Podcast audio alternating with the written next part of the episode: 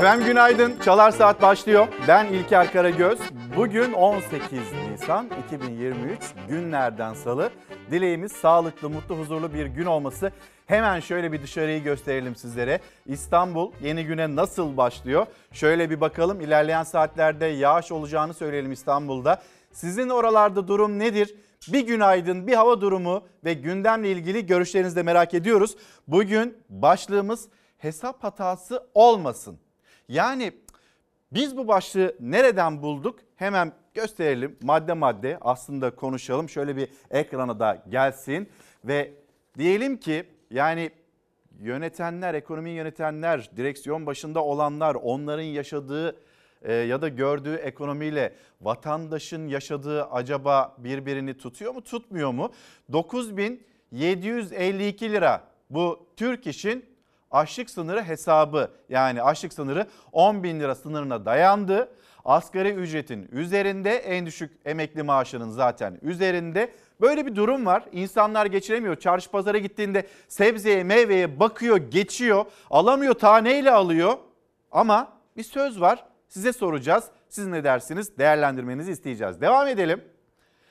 Türkiye göre her 5 gençten biri işsiz ama e, Disk'in ya da Diskar'ın yaptığı araştırmaya göre daha fazla bir işsiz sayısıyla geniş tanımlı işsizliğin çok daha yukarılarda olduğuyla karşılaşıyoruz. Yani bir tarafta geçim, diğer tarafta işsizlik. Sonra bakalım aynı zamanda makro ekonomik dengeleri de göreceğiz ama bir cebimize, cebimizdeki kredi kartlarına bakalım.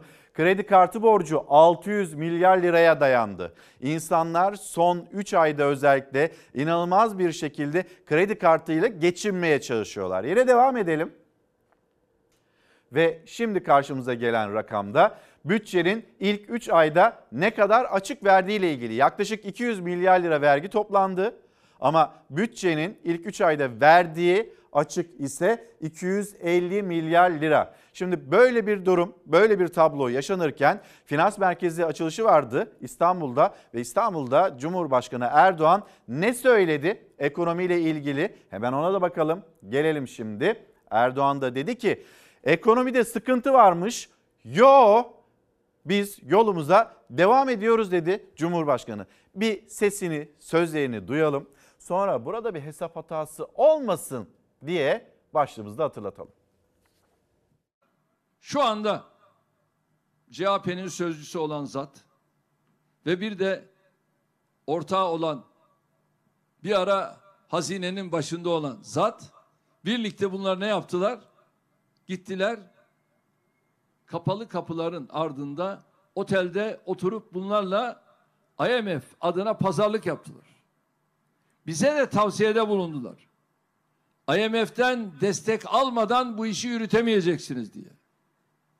Niye? Ekonomide sıkıntı varmış. Yok. Biz gayet iyi yolumuza devam ettik.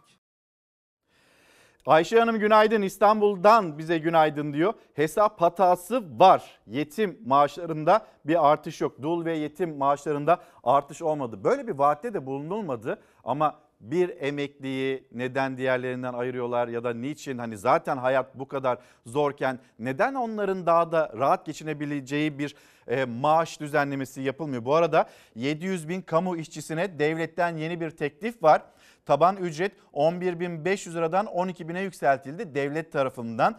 İlk 6 ay için teklif de %30 zamdan %40'a çıkartıldı. Bu yeter mi? Burada da bir hesap hatası var mı yok mu? Belki kamu işçileri bize anlatırlar. Sizlerden mesajlarınızı bekliyoruz. Hem Instagram'dan hem de Twitter'dan mesajlarınızla Çalar Saat'te dahil olabilirsiniz. Gündem dışı da ya da kendi hayatınızı ilgilendiren konularla ilgili de bizlere ulaşabilirsiniz. Şimdi bin aydan daha hayırlı gece, Kadir Gecesi ve dualar. Günahların affedildiği, cehennem kapılarının kapandığı bin aydan hayırlı gece, Kadir Gecesi. Türkiye'de ve İslam aleminde coşkuyla karşılandı. Kur'an-ı Kerim'in Allah tarafından Cebrail aracılığıyla Hz. Muhammed'e vahyedilmeye başlandığı gece Kadir Gecesi. Aynı zamanda Ramazan bayramının da müjdecisi. Yurdun dört bir yanında inananlar camilere akın etti. Gece boyunca ibadet etti. Allah'tan af diledi, dualarını sıraladı. Özellikle tarihi camilerde yoğunluk vardı. İstanbul'da Eyüp Sultan Camii, Ayasofya Camii, Sultanahmet Camii, Süleymaniye Camii ve Hırkayı Şerif Camii kelimenin tam anlamıyla doldu taştı. Edirne'de ise inananlar Mimar Sinan'ın ustalık eseri Selimiye Camii'ne akın etti. Ankara'da, Kayseri'de, Konya'da, Diyarbakır'da, Kars'ta, İzmir'de depremin vurduğu kentlerde de camilere akın vardı. Camilerde Kadir Gecesi programları düzenlendi. Sadece yurtta değil dünyanın dört bir yanında da Kadir Gecesi coşkusu yaşandı. Müslümanların ilk kıblesi Mescid-i Aksa'ya İsrail'in engellemelerine rağmen yaklaşık 300 bin Müslüman akın etti. Kadir Gecesi'nde dualar, af dilekleri gün ağarıncaya dek sürdü. Allah kabul etsin orucunuzu, dualarınızı. E artık önümüz bayram birkaç gün kaldı ve burada izleyicilerimiz yazıyor. Diyorlar ki ben çocuklarıma zaten geçinmek zor. Bayramlığı nasıl alacağım? Çarşı pazara çıkacağım da o bayram alışverişini nasıl yapacağım diye soruyor izleyicilerimiz. Başlığımız hesap hatası olmasın. İlker Karagöz Fox Instagram adresim, Karagöz İlker Twitter adresim. Bu adreslerden bizlere ulaşabilirsiniz. Doktor Aysel Yavuz günaydınlar teşekkürler. Ee, başarılı güzel bir gün diliyorum size ve herkese demiş. Bilal Bey stajyer ve çıraklar için lütfen takipçi olmaya devam eder misiniz? Burada bir hesap hatası olmasın bizim de geleceğimiz sonra emekliliğimiz burada hata yapılmasın deniliyor. Mihriman Hanım günaydınlar Twitter'dan yazmış bir halkın arasına mı girseler? Halkın arasına karışsalar da soğanın fiyatı ya soruluyor. Biz tok diyoruz onlar soğan diyor. Vatandaşa bu anketler üzerinden kamuoyu araştırmalar üzerinden de soruluyor. Tok mu soğan mı diye bir soru yöneltildiğinde insanlar diyor ki evet tok kıymetli %25 seviyelerinde belki yani. Ama daha fazlası şunu söylüyor. Ben çocuğuma okula giderken harçlık vermek istiyorum. O kıymetli kıymetsiz değil. SİHA'lar ya da yaptığımız gemiler, envantere dahil ettiğimiz o gemiler önemli, kıymetli de ben nasıl geçineceğim? Ben yemeğime, tencereme acaba o soğanı nasıl doğrayacağım? Soğan olmuş 25 lira, soğan olmuş 30 lira. Bu arada e, Hazine ve Maliye Bakanı Nurettin Nebati'den yeni bir takvim var. Gözümüz aydın. Mayıs ayı itibariyle enflasyon düşecekmiş yani düşmeye de devam edecekmiş. Sağ olsunlar bu güzel haberlere ihtiyacımız var ama gerçekte öyle mi? Bir çarşı pazara mı çıksalar acaba diyor Mihriban Hanım da. Şimdi devam edeceğiz. Sağlıkçılarımız sağlıkçılarımız da unutmamamız gerekiyor. 10 yılda 110 bin kez şiddete maruz kaldılar. Şiddet varsa hizmet yok. Sağlıkta şiddet sona ersin. Doktor Ekrem Karakaya'nın elleri yakanızdadır. Doktor Edip Kürklü'nün elleri yakanızdadır. Doktor Göksel Kalaycı'nın elleri yakanızdadır. Hastane bahçesinde, acil servislerde ya da muayene odalarında, bazıları da aile hekimliklerinde şiddetin dozu azalmadı, aksine arttı. Son 10 yılda 110 bin sağlıkta şiddet olayı yaşandı. Sağlıkçılar hasta yakınları ya da hastaların bizzat kendileri tarafından saldırıya uğradı. Hayatını kaybeden de oldu, yaralanıp aylarca görevine dönemeyen de. Saldırganların sırtını sıvaladı, sıvazladınız. Onların serbest kalacağı yasal düzenlemeleri düzeltmediniz. Saldırganlara cesaret verdiniz. Sokaklarda bile hekim ve sağlık çalışanlarını koruyamadınız. 17 Nisan Sağlıkta Şiddetle Mücadele Günü ve Doktor Ersin Arslan'ın katledilişinin 11. yıl dönümü nedeniyle İzmir Sağlık Platformu üyeleri İzmir İl Sağlık Müdürlüğü önünde bir araya geldi. 1 Ağustos 2022'de meclise teklif edilen sağlıkta şiddet konulu özel meclis oturumu için kuliste oturup beklediniz. Bu özel oturumun yapılmasını engellediniz. Hekimleri, sağlık çalışanlarını şiddet karşısında savunmasız bıraktınız. Platform adına basın açıklamasını okuyan İzmir Tabip Odası Başkanı Süleyman Kaynak, sağlıkta şiddet politiktir dedi. Sağlıkta şiddet politiktir ve çok yakında çözülecektir. Siz gidince çözülecektir. Son 10 yılda 110 bin sağlıkta şiddet olayı oldu. Bu ancak savaş ortamlarının rakamlarıdır. Her gün ortalama 80 tane şiddet olayı yaşandı. Yine siz hiçbir şey olmamış gibi davrandınız. Kaynak geçen sene 3000 doktorun yurt dışına gittiğini ve pandemide de yüzlerce sağlıkçının hayatını kaybettiğini hatırlattı. 600'e yakın hekim ve sağlık çalışanının hayatını kaybettiği sağlık terörü- terörünün sorumluluğu kamu idaresindedir ve tüm kayıplarımız adına bizim iki elimiz yakanızdadır. Ankara'da da sağlık sendikaları adına ortak bir açıklama yapıldı. Ankara Diş Hekimleri Odası Başkanı Doktor Serkaner, ortalama her 24 saatte 30'dan fazla sağlık çalışanının görevi başında sözlü veya fiziksel şiddete uğradığını söyledi. Sonuç ortadadır. İflas eden sağlık sistemi sağlıkta şiddetin daha da artmasına zemin hazırlamıştır. Şiddetin önlenmesi için yapılması gereken sağlık çalışanlarının meslek itibarının tekrar kazandırılmasıdır. Ayrıca sağlıkta şiddet önleme yasasının şiddeti önleyici ve caydırıcı olarak düzenlenmesi gerekir. Çok bir şey istemiyorlar. İşlerini yaparken insanlara şifa vermeye çalışırken ölmek istemiyorlar. Çok şey mi istiyorlar?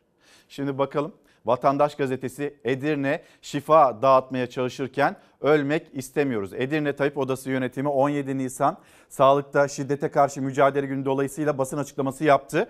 Edirne Tabip Odası Yönetim Kurulu üyesi ve Türk Tabipler Birliği Şiddet Çalışma Grubu üyesi Doktor Seher Çimen Özgen şifa dağıtmaya çalışırken ölmek istemiyoruz dedi. Yerel gazeteleri şöyle en başa alalım mı? Yerelde Türkiye'de neler oluyor? Yerel gazetelerin manşetlerinde neler var? Tost, ayran 4500 lira. Yo ekonomi iyi diyor Cumhurbaşkanı da. 23 Nisan Ulusal Egemenlik ve Çocuk Bayramı'nda bile öğrencilerin karnı bayram edemiyor. 3 çocuklu bir ailenin çocuklarına vereceği tost, ayran ve su parası aylık 4500 lirayı buluyor. Yemeği olmayan öğrenci ise okula gitmek istemiyor. 9 Eylül gazetesi İzmir'den geldi bu haber. Amida, Diyarbakır 1300 kişilik kadroya 20 bin başvuru. Her 4 kişiden birinin işsiz olduğu Diyarbakır'da İşkur'un alacağı 1354 geçici işçi kadrosuna 20 bin kişi başvurdu. Bakın hani ekonomiyle ilgili problemler olduğunda e, o bolluktan deniliyor ya acaba siyasetçi bizim yaşadığımızı sizin yaşadığınızı ne kadar görüyor? Ya da neden bu kadar görülmesini isteniyor? Bu kuyruklar, bu kalabalıklar görülmez mi hiç? İşte 1300 kişilik kadroya 20 bin başvuru gelmiş. Burada bir hesap hatası olmasın ya da burada bir hesap hatası olmasın. Hesap hatası yapılmasın. İnsanların yaşadığı tam olarak tahlil edilsin ve bununla ilgili bir çözüm bulunsun. Vatandaş gazetesini okumuştuk. Devam edelim. Ondan sonraki gazeteye geçelim. Denge Manisa Denge gazetesi pazarda fiyatlar cep yakıyor, halk kara kara düşünüyor. Şimdi ben bu haberi okuyayım. Sonra yönetmenimizden Hilal'den ben yine rica edeyim. Hürriyet gazetesini getirsin. Onda manşetinde finans merkezi kurduk. İnanılmaz böyle dünya buraya akacak, burası finans merkezi olacak. Büyük büyük paralar kazanılacak. Kıymetsiz değil de vatandaş asıl kendi pazarda, çarşıda nasıl alışveriş yapacağına bakıyor. Yani zaten iş dünyası kazanıyor ki kazandığından da bir ölçüde geriye gitti iş dünyası da. Ama vatandaş biz ne olacağız diyor. Büyük milyar TL'ler, milyar dolarlar böyle büyük rakamlardan söz ediliyor ama gerçek bu. Pazarda fiyatlar cep yakıyor. Pazardaki yüksek fiyatlar vatandaşı zorlamaya devam ediyor. Pazarcı esnafı ürünlerini satamamaktan şikayet ederken vatandaşlar da ürünlerin pahalılığından dert yandı. Vatandaşların en çok şikayet ettiği ürün ise soğan oldu. Kilosu 25 liranın üzerine çıkan soğan pazarın zam şampiyonu oldu. 2 kilo soğan 50 lira, kilosu 25 lira. 4 kilo patates 50 lira. Yarım kilogram biber 30 lira ve denilecek ki e mevsimi değil zaten biberin. Bu da normal değil mi? Devam edeceğiz yine yerel gazetelerle. Gelelim Hürriyet gazetesine. Manşetinde Hürriyet gazetesinin işte o finans merkezi, işte paranın kalbi, paranın kalbi. Cumhurbaşkanı Erdoğan İstanbul Finans Merkezi'nin kamu bankalarının faaliyet göstereceği ilk etabını açtı. Merkez İstanbul'u dünyanın sayılı finans şehirlerinden biri haline getirmeyi hedefliyor. Bu arada bayramda bir müjde daha verilecekmiş. Cumhurbaşkanı Erdoğan tarafından İstanbul Finans Merkezi akıllı şehir konseptiyle inşa edildi. 3.4 milyon metrekare alana kurulu merkezdeki ofislerin toplam alanı 1.3 milyon metrekare. Bir AVM, 5 yıldızlı otel de varmış içinde. Merkezde 50 bin kişi çalışacak. Günlük beklenen ziyaretçi 100 bin. İlk önce işte Vakıfbank, Ziraat Bankası, Halkbank faaliyete geçecek. 3 kıtanın buluştuğu yer olacak ve burada söyledi zaten Cumhurbaşkanı ekonomiyle ilgili sözlerini. Ekonomide sıkıntı varmış. Yo biz yolumuza devam ediyoruz. Bir kez daha dinleyelim mi? Bir kez daha dinleyelim Cumhurbaşkanı'nın sözlerini. Şu anda CHP'nin sözcüsü olan zat ve bir de ortağı olan bir ara hazinenin başında olan zat birlikte bunlar ne yaptılar? Gittiler kapalı kapıların ardında otelde oturup bunlarla IMF adına pazarlık yaptılar. Bize de tavsiyede bulundular. IMF'den destek almadan bu işi yürütemeyeceksiniz diye. Niye?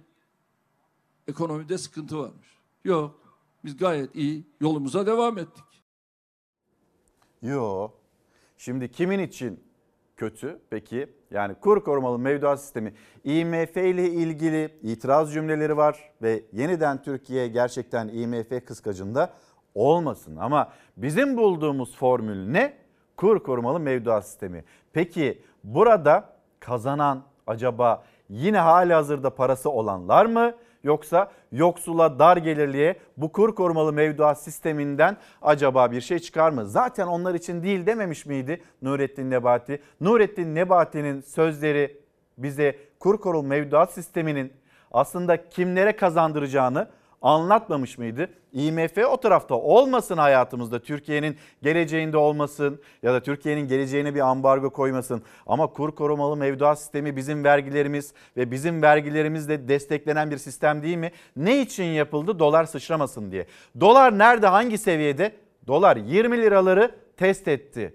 Bir gecede inanılmaz bir sıçrayı. Sonra hayatımıza giren kur korumalı mevduat sistemi ve hala hala yükselmeye devam eden bir dolardan söz ediyoruz. Uzman çavuşlarımızdan mesaj var. Uzman çavuşları gündemde tutarsanız seviniriz. Onların da hani bu sözleşmeyle ilgili yaşadıkları problemler var. Hatırlatın diyor. Tamer Bey e, günaydın size de. Bağkur prim eşitsizliği belimizi büktü. Lütfen sesimiz olun.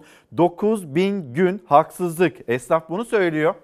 Yani 5000 denildi. Gerçi orada da bir sorun çıktı. 5900'e çıkartıldı. EYT'de prim gün hesaplaması böyle oldu neticede.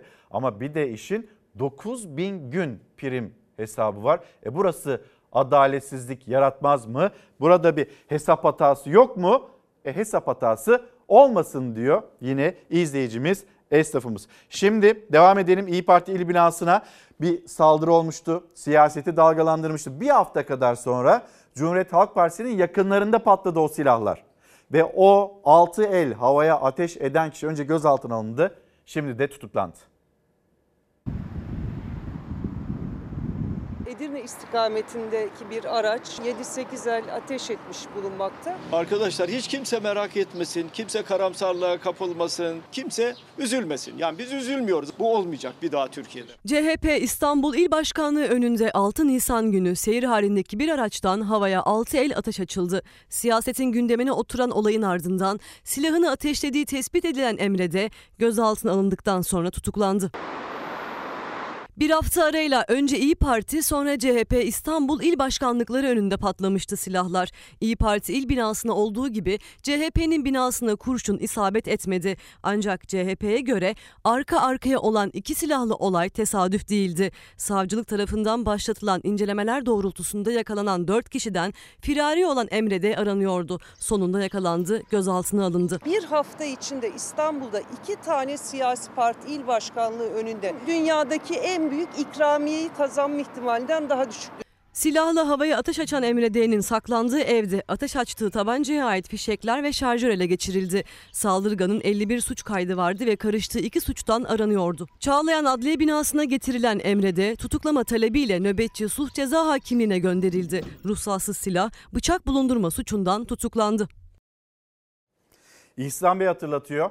Sandığa 26 gün kaldı. Sizler de ekranda görüyorsunuz. 14 Mayıs'ta seçmen sandık başına gidecek, mührünü alacak, pusulasını alacak. Cumhurbaşkanlığı için ayrı bir pusula, sonra yine parlamento için ayrı bir pusula verilecek kendisine. Oy kabininin arkasına dolanacak ve diyecek ki benim zor günümde yanımda kim vardı? Zor günümde bana elini kim uzattı? Ya da vaatlere bakacak. O vaatlere bakarak bir karar verecek. Yine İhsan Bey de şunu söylüyor. A'dan Z'ye, iğneden ipliğe kadar katlanarak gelen faiz zamları 14 Mayıs'ta unutmamak gerekir. İhsan Bey'in gönderdiği mesaj. Sonra sağlık teknikerlerine verilen 3600 ek gösterge tarım teknikerlerine de verilsin ve adaletsizlik giderilsin. Rüstem Soytorun da Twitter'dan bu mesajı paylaşıyor. Birlikte konuşuyoruz. Birlikte sizin yaşadığınız problemler varsa onları da dillendiriyoruz. Yetkililere de iletmeye çalışıyoruz. Bize hem Twitter'dan hem de Instagram'dan ulaşabilirsiniz. Hesap hatası olmasın başlığımız. Gelelim seçim günlüğüne. Kardeşlerim, şu güzel Kadir Gecesi'nde şimdiden 14 Mayıs'a hazır mıyız? Gümbür gümbür sandıklara gitmeye hazır mıyız?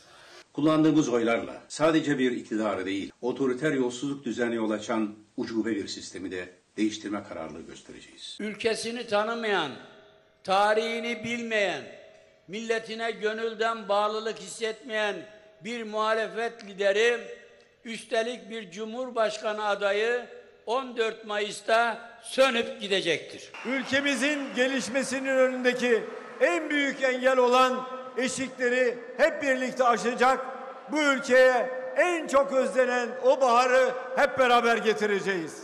Liderlerin mesajları hep sandığa endeksli seçime bir aydan az bir zaman kala iktidarda muhalefette sandıkta zafer kazanacağız diyor. Başkaları makam peşinde, koltuk peşinde, siyasi ikbal peşinde koşsa da biz asla onlar gibi olmadık, olmayacağız. Bu 15 Mayıs'ta Sayın Kılıçdaroğlu'nun Cumhurbaşkanı olmasını, Türkiye'de yeni bir dönemin başlamasını eğer siz de arzu ediyorsanız ki bu alkışlardan onu anlıyorum.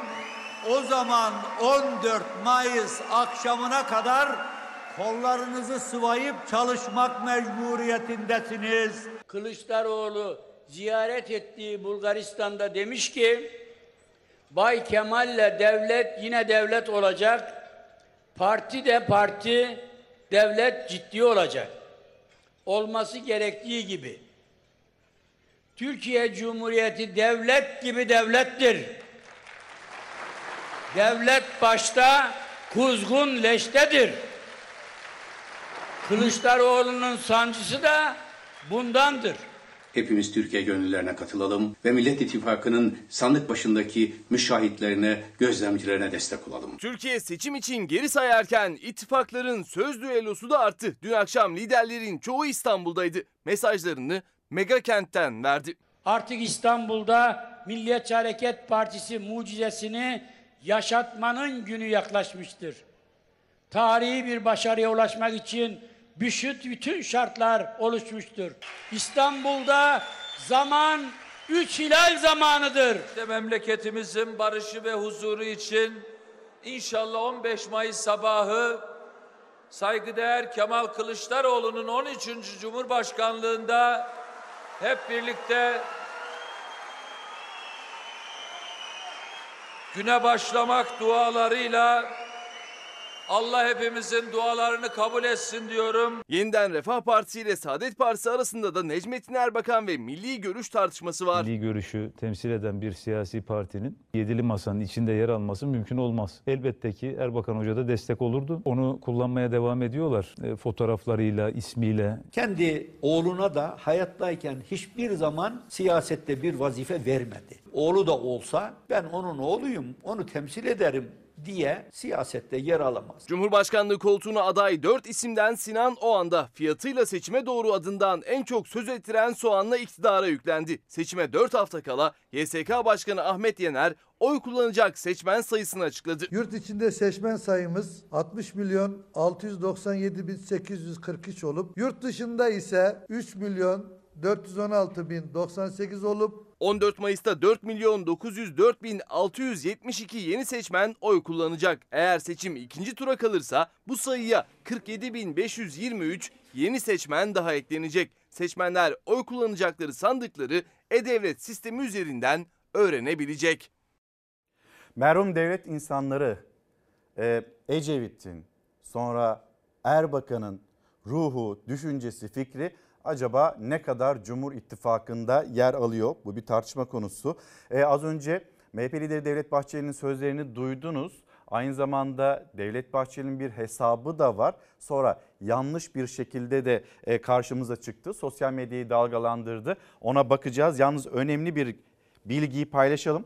Bugün meteoroloji uyardı. Çanakkale, Edirne, Kırklareli'de kuvvetli yağış olacak ve bir sel riskiyle karşı karşıya bu illerimiz. Şimdiden hatırlatmış oldum. Eğer önlem almadıysanız e, lütfen alın. Çanakkale, Edirne, Kırklareli kuvvetli yağış bekleniyor ve sel riski var. Gazetelerle devam edelim. Çanakkale Biga, Biga'nın sesi Biga'da kasaplar çaresiz. 3 hafta önce Biga'da 280 liradan satılan kıymanın fiyatı 320 liraya çıktı. Kuşbaşı ette de fiyatlar 320-340 lira bandında ilerlerken vatandaşlar duruma isyan etti. Bakalım mı fiyatlara? Yo ekonomide bir problem yok denilirken dana kıyma 320 lira. Dana kuşbaşı 340. Ee, dana rosto 350. Dana biftek 380. Dana bonfile 460. Dana antrikot 400, dana ciğer 260, dana sucuk 340 liradan satılıyor. Biga'da kasaplar çaresiz. Gazetenin manşeti, Biga'nın Sesi gazetesinin manşeti bu şekilde. Ve Hatay Samandağ'a gideceğiz. Samandağ'da molozların yaratmış olduğu asbest tehlikesine karşı ses yükselten, uyarmaya çalışanlar polisle karşı karşıya geldi.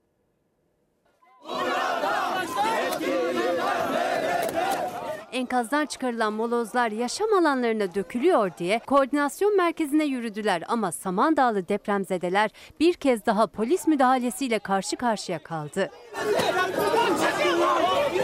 Yükselen tüm itiraz seslerine rağmen Hatay Samandağ'da yıkılan binaların enkazından çıkan hafriyat çadır kentin yakınına dökülüyor. Molozların depolandığı alanların yakınında zeytinlikler ve tarım arazileri de var.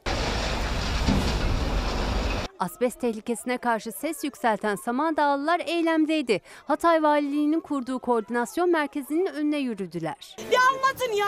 Bir aklımıza yatsın gideceğiz ya. Depremzedeler basın açıklaması yapmak istedi ama polis engeliyle karşılaştı. Bir süre sonra da müdahale geldi.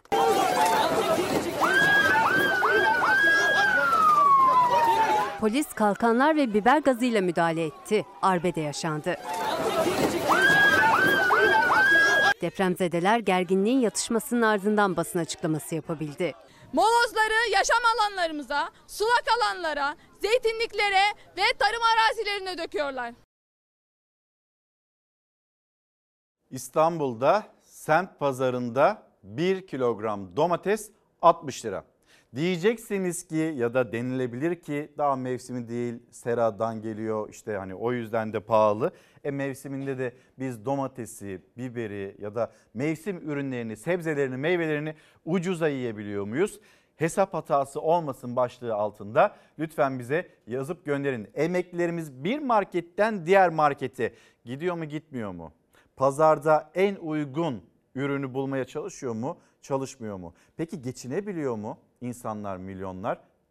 Hesap ortada ama diğer tarafıyla ekonomide sıkıntı varmış. Yo biz yolumuza devam ediyoruz dedi Cumhurbaşkanı. Kütahya Dumlupınar gazetesi ulaşıma bayram ayarı yani bayram tatili için sevdiklerinize gitmek isterseniz yola düşmek isterseniz belki benzine zam gelmedi ama yine de fiyatlar öyle uygun değil. Mesela Kütahya'ya 45 dakikalık mesafe de olan Eskişehir'e gidecek olan 4 kişilik bir ailenin gidiş dönüş ücreti 700 liraya yakın. Kütahya İstanbul kişi başı 300 lira. Kütahya Ankara 230 lira e, civarına yükselirken Kütahya Antalya 200, Kütahya Bodrum 430 lira seviyesinde. Yani hesap ortada. Şimdi bir de MHP lideri Devlet Bahçeli'nin yapmış olduğu bir hesap. Ben biraz da hesap adamıyım. Üç bölge var İstanbul'da.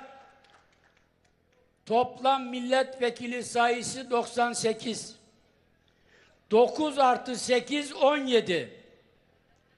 Bugün 17 Mayıs ise hepinizin bildiği gibi Kadir Gecesi. Bu tesadüf müdür? Buna inancımız tam mıdır? Efendim şimdi sandığa 26 gün var. Bir mola vereceğiz, döneceğiz. Hem haberlerimizi anlatacağız, aktaracağız, hem sizi dinleyeceğiz, sizlerden gelen mesajlara da bakacağız. Sonra yine Çalar Saat'te bugün Millet İttifakı'nın paydaşlarından birisi Millet İttifakı kazanırsa e, Cumhurbaşkanı olarak da Kemal Kılıçdaroğlu seçilirse 14 Mayıs'ta Cumhurbaşkanı yardımcısı olacak bir isim. Burada bir genel başkan Çalar Saat'te misafirimiz olacak. Sandığa 26 gün kaldı. Nereden aldık? Nereye getirdik? Demek ki halk değişim istiyor. Sandıkları korumak benim işim benim. Ata ittifakı güneş gibi parlayacak. Söz sırası seçmende. Türkiye 14 Mayıs'ta oyunu kullanacak. Sonuçlar için yine en güvenilir adresi takip edecek. Patron sizsiniz. Deneyimli kadrosu anlaşılır ve net ekranıyla Fox Haber her seçimde olduğu gibi bu seçimde de sonuçlar için en güvenilir adres. Burada Fox ekranında buluşalım. Selçuk Tepeli ve İlker Karagöz farklı kaynaklardan gelecek en doğru verileri anında izleyiciye ulaştıracak. Kamuoyu araştırmacısı Bekir Ağırdır o sonuçları analiz edecek. Türkiye'nin en çok izlenen tartışma programı Orta Sayfada seçim özel yayınıyla Fox ekranlarında. Fox Haber Genel Yayın Yönetmeni Doğan Şentürk ve Fox Haber Ankara temsilcisi Tülay Ünal Öç'ten son dakika bilgileri yine onlarda olacak. En doğru, en güvenilir ve en hızlı sonuçlar yine burada. Seçim gecesi klasiğiniz Fox Haber'de. Bir ekrandan daha fazlasında. Türkiye'nin seçimi Fox'ta. Eskişehir, günaydın. Niğde, Tokat'tan günaydın diyen izleyicilerimiz var. Türkiye'nin dört bir yanından hatta sınırların ötesinden günaydın diyen izleyicilerimize selamlarımızı iletelim. Hesap hatası olmasın bugün başlığımız ve sosyal medya hesaplarımızı görüyorsunuz sizler de. İzmir'den Aynur Hanım yazmış. Günaydın memur emeklisiyim. Asgari ücretin altında maaş ile unutulduk. Bayramda maaş alamıyoruz. Ölmüyoruz, sürünüyoruz. Emekliler acaba size ne yaptı? Yaklaşık bu ülkede 14 milyon emekli var ve onlar da sandığa gidecekler. Bir hesap hatası yapılmasın diye şu anda yönetimde olanları da uyarıyor emekliler. Şöyle yapalım ee, bir kaynak problemi var. Kaynak polemiği var daha doğrusu siyasette. Onunla devam edelim. Cumhurbaşkanı Erdoğan dedi ki dün muhalefetin Türkiye'yi yönetebilecek vizyonu yok. 300 milyar dolar getirecekmiş. CHP lideri Kemal Kılıçdaroğlu, Millet İttifakı'nın Cumhurbaşkanı adayı Kılıçdaroğlu bunu söyledi, bunu vaat etti ve Bay Kemal'in tahtası dedi. O tahtanın karşısına geçti. Enflasyon nereye gerileyecek, işsizlik nereye gerileyecek onları anlattı. Türkiye'ye gelecek olan kaynağı anlattı. 10 yılda 300 milyar dolarlık bir kaynağı getirebileceğini söyledi ve dünyanın da Türkiye'ye bu şekilde yaklaşabileceğini, yatırım için Türkiye'ye yönelebileceğini anlattı. Cumhurbaşkanı da diyor ki buna böyle bir safsata, yalan, hile görmedim ben. Yaklaşımı bu. Peki muhalefetin Türkiye'yi yönetebilecek vizyonu yok ama vatandaş da yönetenlerden geçimini sağlayabilecek bir vizyon beklentisi içinde. 300 milyar dolar parayı getireceğim bu ülke. Temiz para. Öyle IMF git yalvar yakar değil. 300 milyar dolar İngiltere'den getirecekmiş. Demek ki tefecilerle filan da görüştü, anlaştı, sözler verdiler. Böyle bir yalan, dolan, hile dünyanın hiçbir liderinde görmedim. 300 milyar dolar nasıl gelecek ya? 300 milyar dolarlık bir fonun gelmesinin çok ama çok özel bir ikramı olması lazım. Bunun Türkçesi e, tefeciliktir. Millet İttifakı'nın Cumhurbaşkanı adayı Kemal Kılıçdaroğlu seçimi kazandığında yurt dışından da kaynak akacak dedi. Erdoğan 300 milyar dolar gelecek vaadine tepki gösterdi. Hazine ve Maliye Bakanı Nebati'den de Erdoğan'a paralel bir açıklama geldi. Tefecilik çıkışıyla. Erdoğan'a cevap eski ekonomi kurmayı Ali Babacan'dan AK Parti iktidarında yurt dışından alınan krediler üzerinden gelirken tefeci tartışması alevlendi. Yollarla, köprülerle, havaalanlarla övünüyor ya. Kimin bulduğu paralarla yaptı o projeleri? Ali Babacan ve ekibinin bulduğu kaynaklarla yaptı o projeleri. Batılı tefecilerden 300 milyar dolar dilenme, IMF reçetelerine teslim olma gibi abuk sabuk vaadi burada konuşmaya değer bulmuyorum. İlk 5 yılda 123 milyar dolar, 10 yılın sonunda da 300 milyar dolarlık yatırım yapılacak. Temiz yatırım hedefleyen fonları ülkemize getireceğim. Demek ki bunlar tefeciliğe soyundu. Başka bunun izahı yok. Erdoğan'dan daha iyi tefeciliği kimse bilemez. Suudi Arabistan'a, Birleşik Arap Emirlikleri'nden para dilenen kendisi. Kılıçdaroğlu'nun yurt dışından kaynak gelecek sözlerine Erdoğan'ın verdiği tepki. Erdoğan'ın ekonomi yönetimi hesaplarında adını dile getirdiği eski bakan Mehmet Şimşek tartışmasını da yeniden alevlendirdi. Uzun yıllar ekonomi yönetimimizde yer alan Mehmet Şimşek kardeşimizin koordinasyonunda bir ekip hazırlıklar yapıyor. Sayın Şimşek'in bakanlık dönemini bir hatırlayalım. Sayın Erdoğan'dan randevu istedi. Aylarca görüşemedi bakanlık döneminde bak. Randevu vermedi. Bize de tavsiyede bulundular. IMF'den destek almadan bu işi yürütemeyeceksiniz diye. Niye? Ekonomide sıkıntı varmış. Yok. Biz gayet iyi yolumuza devam ettik ve ediyoruz. Sayın Şimşek meydanlarda yuhalattı ya. Sayın Şimşek'ten medet ummaya başladı. O kadar panik halinde ki. Erdoğan uluslararası piyasaların yakından tanıdığı Şimşek'le iki kez görüştü. İlkinde AK Parti Genel Merkezi açıklaması için hazırlık yaparken Şimşek kimselere görünmeden ayrılmış, aktif siyasete girmeyi düşünmüyorum demekle yetinmişti. Erdoğan'ın ekonomi koordinasyonunun başında olacak duyurusundan sonra Şimşek'ten yeni bir açıklama gelmedi. Mehmet Şimşek gelir mi? Valla aklı olan gelmez yani. Mevcut sistem içerisinde herhangi bir başarı üretilemeyeceğini bildiği için gelmez. Erdoğan seçimi kazanırsa Mehmet Şimşek ekonominin başında mı olacak sorusu şimdilik yanıtsız ama Erdoğan Kılıçdaroğlu iki rakip arasında tefeci tartışması büyüdü. Nurettin Nebati enflasyondaki düşüşün daha görünür hale geleceği tarih diyerek Mayıs'ı işaret etti. Millet İttifakı'nın ekonomistleri bütçedeki faiz ödemeleri kur korumalı mevduat üzerinden iktidarı eleştirdi. Kur korumalı mevduat ne demek? Türkiye Cumhuriyet Hazinesi gelmiş geçmiş en büyük faiz ödemesini yaptı. Geçen sene 500 milyar TL'nin üzerinde bir rakamdan bahsediyoruz. Bay Kemal yurt dışından 300 milyar dolar getireceğim diyerek ülkeyi tefecilere pazarlıyor mu? Ben grafikte ülkeyi tefecilere pazarlayan başka birini görüyorum. 5 milyar dolar bilmem şu ülkeden 10 milyar dolar bilmem şu ülkeden depoda sıfırladıkları benzini sağdan soldan bulduklarıyla götürmeye çalışıyorlar. Fatma Hanım, Fatma Güneysu, günaydınlar diyor ki bu ülkenin en iyi ekonomistleri emeklilerdir ve biz bir hesap hatası olduğunu yaşayarak biliyoruz. Pazarda, markette alışveriş yapmayanlar nereden bilecekler burada bir hesap hatası olup olmadığını? Paramız var mı?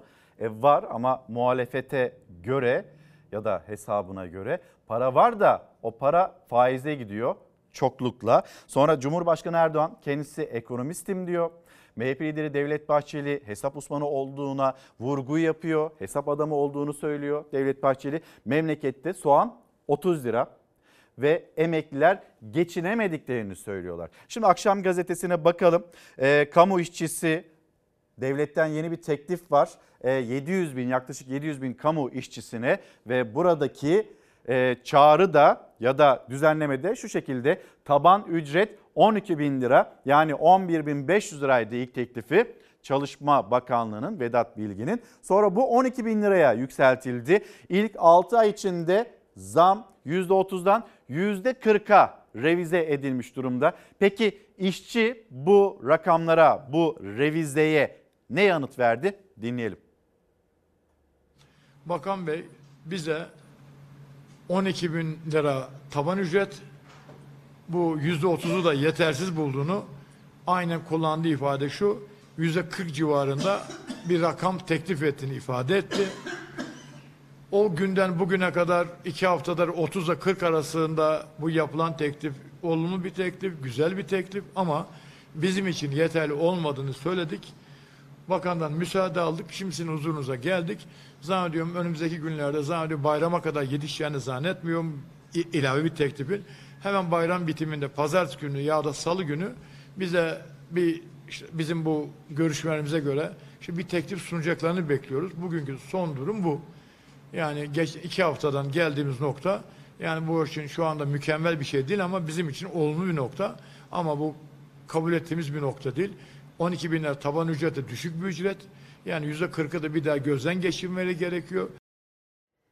%30'dan %40'a çıkarıldı ama o %40'ın da bir kez daha gözden geçirilmesi gerekiyor. Çağrı bu şekilde. Memlekette yoksulluk sınırı 33.754 lira. Açlık sınırı 9.752 lira. Bu Birleşik Metal İş'in yapmış olduğu araştırma. BİSAM'ın araştırması bu şekilde karşımıza çıkıyor. Yani yoksulluğu aşabilmeniz için 4 kişinin asgari ücret alması gerekiyor. Anne babanın çalıştığı ve kazandığı yetmiyor. Evlatlarının da asgari ücretle bir işe girmesi gerekiyor ki o 4 kişilik aile yoksulluk sınırını aşsın. Ekonomide işler kötü mü gidiyor?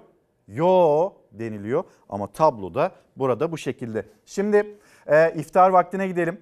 Ramazan ayında genelde mesajlar o vakitte verilir. Önce oruçlar açılır sonra da siyasiler e, karşılarındaki kameralara seslenirler. Memlekete ya da seçmene seslenirler, vatandaşlara seslenirler. Dün akşam iftar vaktinde verilmiş olan mesajlar siyasetten.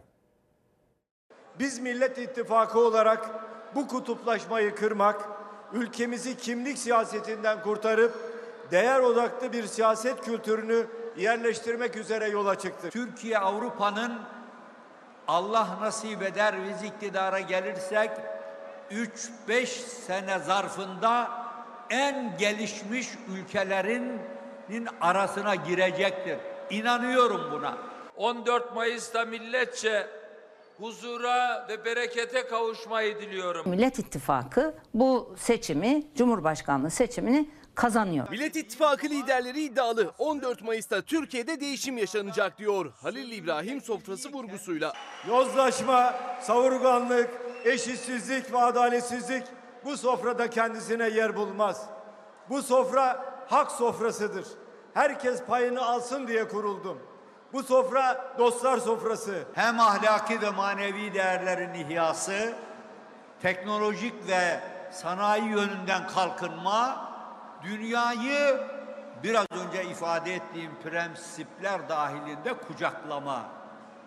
İnşallah o dönem 15 Mayıs'ta başlayacak.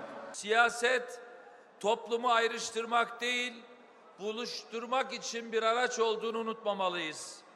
Bu anlayışın ülkemize hakim olmasını Yüce Yaradan'dan diliyorum, dua ediyorum bu güzel akşamda. Millet İttifakı Cumhurbaşkanı adayı Kemal Kılıçdaroğlu, Saadet Partisi lideri Temel Karamollaoğlu ve İstanbul Büyükşehir Belediye Başkanı Ekrem İmamoğlu dün akşam İstanbul Beylikdüzü'nde iftardaydı. İftar sonrası mesajlarda birliktelik vurgusu vardı. Kılıçdaroğlu Karamollaoğlu'ndan bilge dostum diye bahsetti. Bilge dostum Temel Bey ile ve soframızdaki diğer liderler ile biz bu ortak paydada buluştuk. Milletimizle birlikte azimle, kararlılıkla ve inançla yürüyoruz. Adil düzen, hakça bölüşme liderlerin dilinde bu mesajlar. Emeğin karşılığını bulduğu ve zenginlikten herkesin payına düşeni aldığı bu ülkeyi kimseyi dışarıda bırakmadan hep birlikte inşa etmek istiyoruz ve inşa etmekte de kararlıyız. Siyaseti bir amaç haline getirmek, seçimleri kazanan tarafın her şeyi kazandığı, kaybeden tarafın her şeyi kaybettiği bir kavga gibi görmek bu ülkeye çok derin zararlar ve yaralar veriyor. Bu topraklarda yeşerecek yeni nesiller için adil bir düzeni savunuyoruz. Bu sofrada herkese, her dosta, her cana yer var.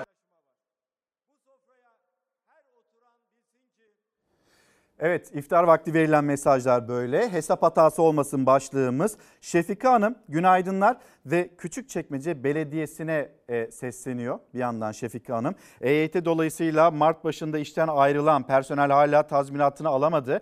Mayıs sonundan bahsediyorlar muhtemelen Haziran'ı bulacak. Tazminat için neden 3 ay bekliyoruz? Biz hakkımızı istiyoruz. Şefika Hanım'ın mesajı bu şekilde. Hızır Ayazoğlu günaydınlar gözümüzün içine baka baka bu sözler acaba nasıl sarf ediliyor? Bir eleştirisi de var devamında. E, staj ile alakalı ne hükümet ne de iktidar hiçbir şekilde gündemlerinde yok. Yani hükümet iktidar aynı zaten e, ve gündemlerinde yok demiş izleyicimiz. Ama muhalefetin gündeminde var. Bu konunun çözüleceğini, çözümlenmesi gerektiğini de e, söylüyor muhalefet. Hatırlatmış olalım.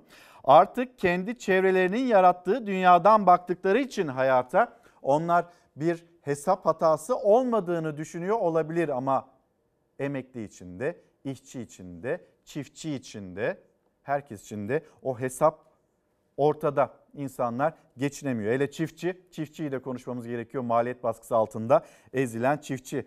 Ercan Karyar, Cumhurbaşkanı kaç tane bakan enflasyon düşecek diye defalarca tarih verdiler. Yeni bir tarih var Ercan Bey. O yeni tarihte Mayıs, Mayıs ayı itibariyle Nurettin Nebati'nin sözleri bu şekilde düşecekmiş efendim. Enflasyon belki bu kez düşer ya da bir kez daha mı uyusak sonra bir kez daha uyanıp da baksak mı rakamlara?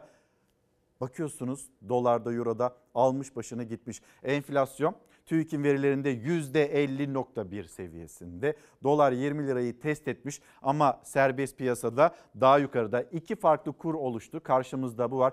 E, bizim hazırladığımız görseller vardı. Savaş hadi bir kez daha onu paylaşalım. Yani bütçeyle ilgili karşımızdaki veri neyi söylüyor? Bütçemiz ilk 3 ayda 200 250 milyar lira açık verdi. 200 milyar lira ilk 3 ayda vergi toplandı. E karşımızdaki rakam 250 milyar liralık açık. Sonra açlık sınırı 10 bin lira sınırında. Devam edelim. Diğer başlıklara gelelim. Doların 20 lirayı test ettiğini söylemiştik TÜİK'e göre. Her 5 gençten birisi işsiz. Kredi kartı borcu 600 milyar liralara dayandı. Yo ekonomi iyi deniliyor. Bu başlığı da söylemiştik. Bütçenin vermiş olduğu açıkta bu şekilde. Gelelim depremzedelerden söz edeceğiz. Depremzedelerin barınma ihtiyacından söz edeceğiz. Hükümet diyor ki bir yıl içinde tamamlayacağız. Bize süre verin. E, muhalefet ya da Millet İttifakı'nın Cumhurbaşkanı adayı Kemal Kılıçdaroğlu diğer taraf yani Cumhur İttifakı'nın vaadi bir taksitlendirme şeklinde o evlerin teslim edileceği yönünde. Millet İttifakı'nın Cumhurbaşkanı adayı Kemal Kılıçdaroğlu 5 kuruş bile almadan sizlere o evler verilecek deniliyor. Ve bir yıl süre istiyor Cumhur İttifakı. Biz 6 yıl öncesine 6 Şubat 2017 tarihine gidelim mi bir? Çanakkale'de Ayvacık'ta yaşanmış olan o deprem. Bakın yine aynı tarih 6 Şubat'ta meydana gelmiş olan o deprem. Peki oradaki Çanakkale'li depremzedeler barınma ihtiyaçları karşılandı mı? Bir bakalım. Ne yapalım? Alacak gücümüz de yok başka yerden böyle evde. Bekliyoruz hükümetimizden. Hepimizin temel görevi ne olmalı? İnsan onurunu korumak ve yüceltmek. Devletin temel görevi de budur aslında. Ama işte 6 yıldır Çanakkale'nin Ayvacık ilçesinde Taşboğaz köyündeyiz. Durum bu. Burası Taşboğaz köyü. Tuzla ve Babadere köylerinde de durum farklı değil. Evlerini yıkan depremin üzerinden 6 yıl geçti ama onlar hala konteynerlarda. Hani diyorlardı ya bize bir yıl süre verin. 6 yıldır burada konteynerde yaşayan aileler var. Halka yalan söylemek suçtur. Çanakkale'nin Ayvacık ilçesinde 6 Şubat 2017'de meydana gelen deprem pek çok köye ağır hasar verdi. İnsanlar evsiz barksız kaldı. Hayatları konteynerlara taşındı, öyle de kaldı. Siz 6 yıldır burada konteynerde mi yaşıyorsunuz? Hiçbir yere gitmedik biz. Eşim dışarıda için biz korkuyoruz. Eviniz yıkılmıştı. Yani yıkık değil ama her yerlere açık olduğu için e, o da dışarıda çalışıyor. Ağır hı. Ağır hasarlı. CHP Genel Başkan Yardımcısı Muharrem Erkek senelerdir barınma ihtiyaçları karşılanmayan depremzedelerin yanındaydı. Hükümete Çanakkale'den depremzedelerin yanında seslendi. 6 yıl geçti, evler nerede dedi. Kamuoyunun vicdanına bırakmak lazım bazı şeyleri. Şu konteynerde küçücük alanda bir ailenin 6 yıldır yaşaması ne demektir? Ne demektir? Yani insan onuru bu kadar zedelenir mi? E yazlık sarayları, kışlık sarayları, uçan sarayları hemen hallediyorsunuz. 86 hak sahibi vatandaş aile de hala evini bekliyor. 6 yıl boyunca konteynerde yaşadığınızı düşünün. Bir empati. Orada yine bir felaket yaşandı. Pek çok köyde e, ağır hasarlı evler karşımıza çıktı. İnsanlar konteynerlara yerleştirildi. Ve bazı kişilerin evleri verildi, teslim edildi. Ama hala bu problemin çözülmediği köyler ve hala evlerine geçemeyen, kalıcı barınacakları yere geçemeyen insanlar var 6 yıl geçti. Ve deniliyor ki bir yıl süre verin bize bir yılda size o evleri vereceğiz. Biz deprem felaketinin 72. günündeyiz. Bu deprem felaketinde hayatını kaybedenlerin sayısı 50.500. AFAD'ın yapmış olduğu açıklama bu şekilde. İnsanlar evlerini, yurtlarını terk ettiler. Şimdi geri gelmek istiyorlar. Nerede kalacaklar? O evlerine nasıl güvenecekler? Dışarıda olanlar var, hala çadırda olanlar var, hala hijyen problemi çözülmemiş olanlar var. Deniliyor ki bir yılda çözeceğiz biz bu meseleyi. Nasıl vereceklermiş efendim? Veremezler öyle bedava evi kim nasıl verecek diye Çevre Bakanı'ndan, Şehircilik Bakanı'ndan açıklamalar geliyor. E 6 yıl geçmiş Çanakkale'deki evler, Çanakkale'liler, köylüler 6 yıldır konteynerde yaşayanlar. Muharrem Erkek gitti oradaki durumu özetledi ve yaşananı da aslında bir şekilde onların yaşadığı problemini de yine kamuoyuna duyurmuş oldu. E, bu arada Çanakkale'den, Gelibolu'dan Fikret Bey, Fikret Tuna göndermiş bir fotoğraf var. E, siz soğanın fiyatını sosyal medyanızda 25 lira olarak açıklamışsınız ya da öyle fotoğraflayıp paylaşmışsınız. Ama bizim Çanakkale'de bir markette karşılaştığımız rakam o değil. 32 lira 90 kuruş işte dün hemen göstereyim sizlere. 32 lira 90 kuruş soğan fiyatı. Gelelim hesap hatası olmasın diyoruz bugün. Mesajlarınızı da bekliyoruz. Siyasetten devam edeceğiz. CHP lideri Kemal Kılıçdaroğlu dün yine sosyal medya üzerinden mesajlar verdi ve özellikle de Kürt seçmene seslendi. Sevgili halkım, son yıllarda ne zaman seçim konuşsak, saray ne zaman seçimi kaybedeceğini görse, Kürtlere toplu bir yaftalama, terörist muamelesi yapma durumu başlıyor. Utanç verici. Gerçekten de utanç verici. Şu anda milyonlarca Kürde terörist muamelesi yapılıyor. Her gün durmadan. Her gün milyonlarca lirayı sosyal medya trollerine harcıyorlar. O troller bana hakaret edebilmek adına Kürtlere terörist muamelesi yapıyorlar. İnsanımızı devlete yabancılaştırıyorlar. Ne için? 3-5 oy için. Utanmıyorlar. Gerçekten de utanmıyorlar. Bay Kemal'e iftira atacaklar diye milyonlarca insanın haysiyetiyle oynanır mı? Allah aşkına söyleyin bana milyonlarca insanın haysiyetiyle oynanır mı? Sevgili halkım, siz bu yaptıkları propagandaya sakın ama sakın kanmayın. Kardeşlik hukukumuzu unutmayın. Kesinlikle unutmayın. Türk ile Kürdü kardeş yapan kader var. Kader bizi bir araya getirdi. Kader bize kardeş olun dedi. Kader bizi Çanakkale'de, Sakarya'da, Dumlupınar'da koyun koyuna yatırdı. Kardeş sevgisi gibi derin bir sevgi yoktur. Yüzyıllardır beraber kaldık, beraber yaşadık. Hiçbirimiz yolumuza yalnız gitmedik, gidemedik. 3-5 oy için kardeşliğe kimsenin zarar vermesine asla ve asla izin vermeyeceğim. Az kaldı. Sizlerden gelen mesajlara baktığımızda Fersan Kurt kendisi hem depremzede hem de emekli. Diyor ki evdeki hesap TÜİK'e göre artık tutmuyor. Hani bayağıdır tutmuyor artık hiç tutmuyor diye mesajını anlatmış aktarmış bizlere. Gazetelere bakalım. Sonra 200 liramız nasıl? 200 lira cık oldu. O haberi paylaşalım. Ekranlarınıza getirelim. Siyasette verilmiş olan mesajlar var. Ama ekonomiyle devam edelim. Hesap hatası olmasın. Ya da biraz böyle hesabı yapanlar vatandaşın da hesabına mı uysalar acaba hazırda sandık yaklaşıyorken? Biraz da vizyonu hep böyle kendilerinden ya da gördükleri açıdan bir de çarşı pazara vatandaşın yönüne mi çevirseler diye söyleyelim. Belki de yaparlar.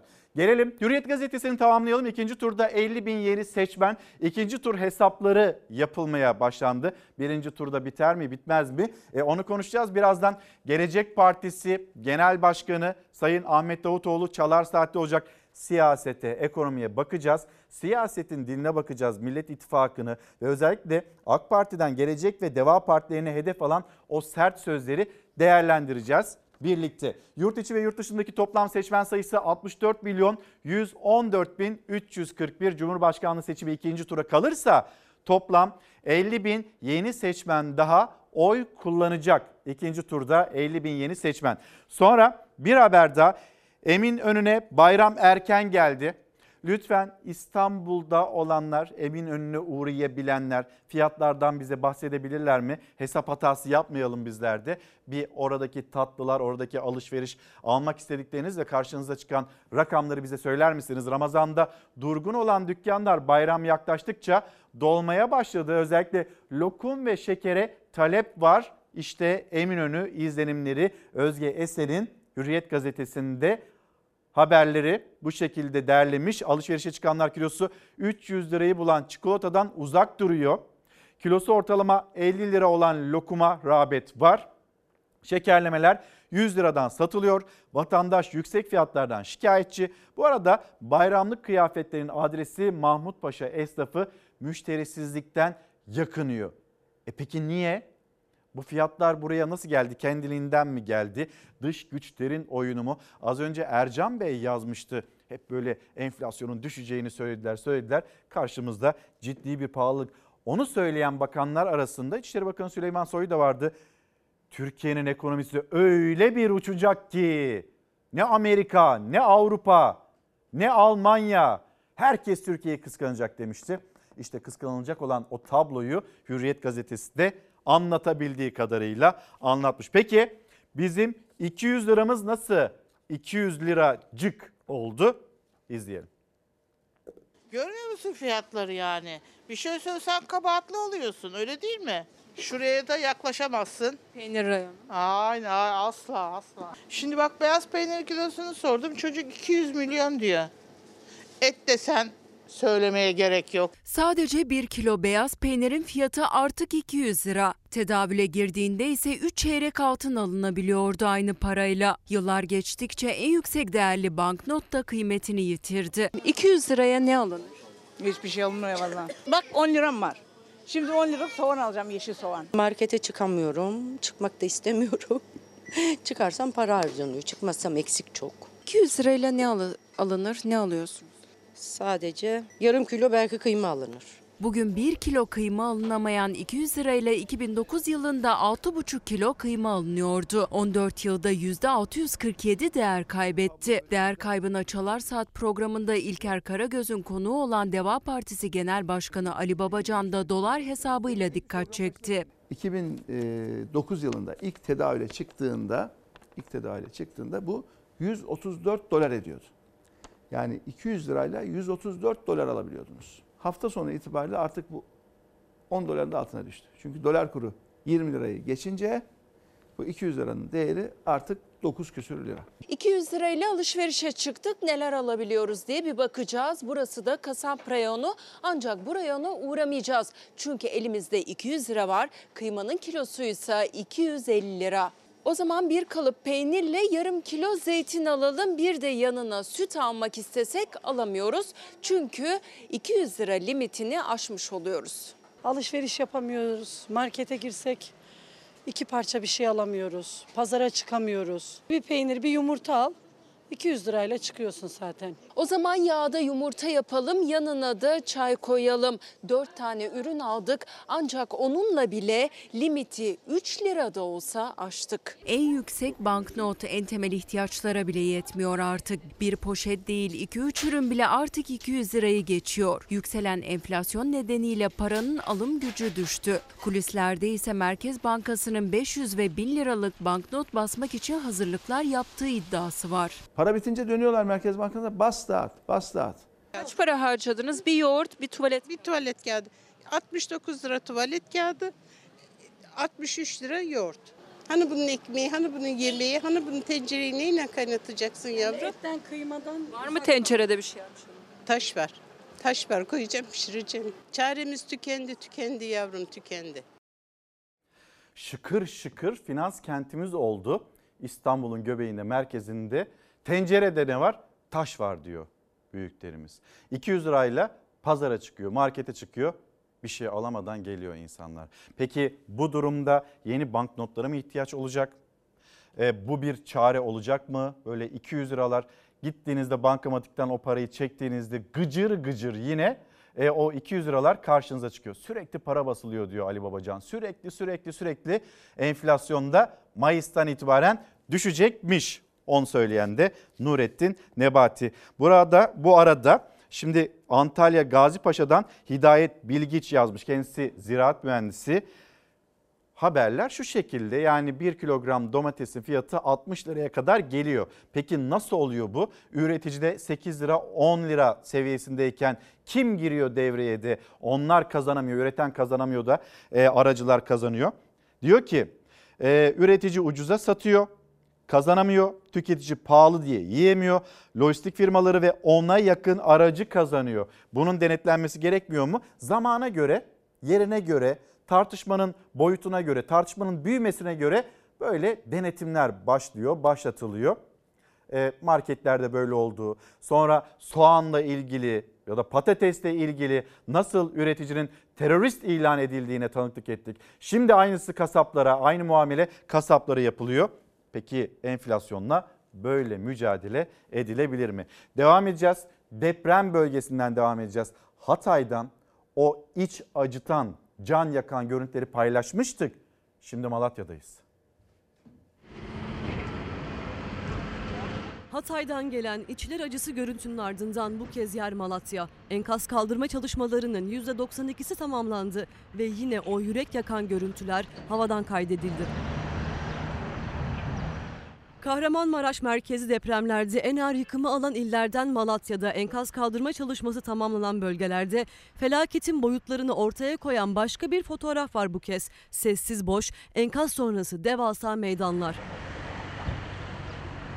5330 bin bina yıkıldı. Yıkılan ağır hasarlı binalarla birlikte enkaz kaldırma çalışmalarının %92'si tamamlandı Malatya'da. Malatya genelinde kurulan 85.155 çadırda 315 binden fazla depremzede yaşıyor.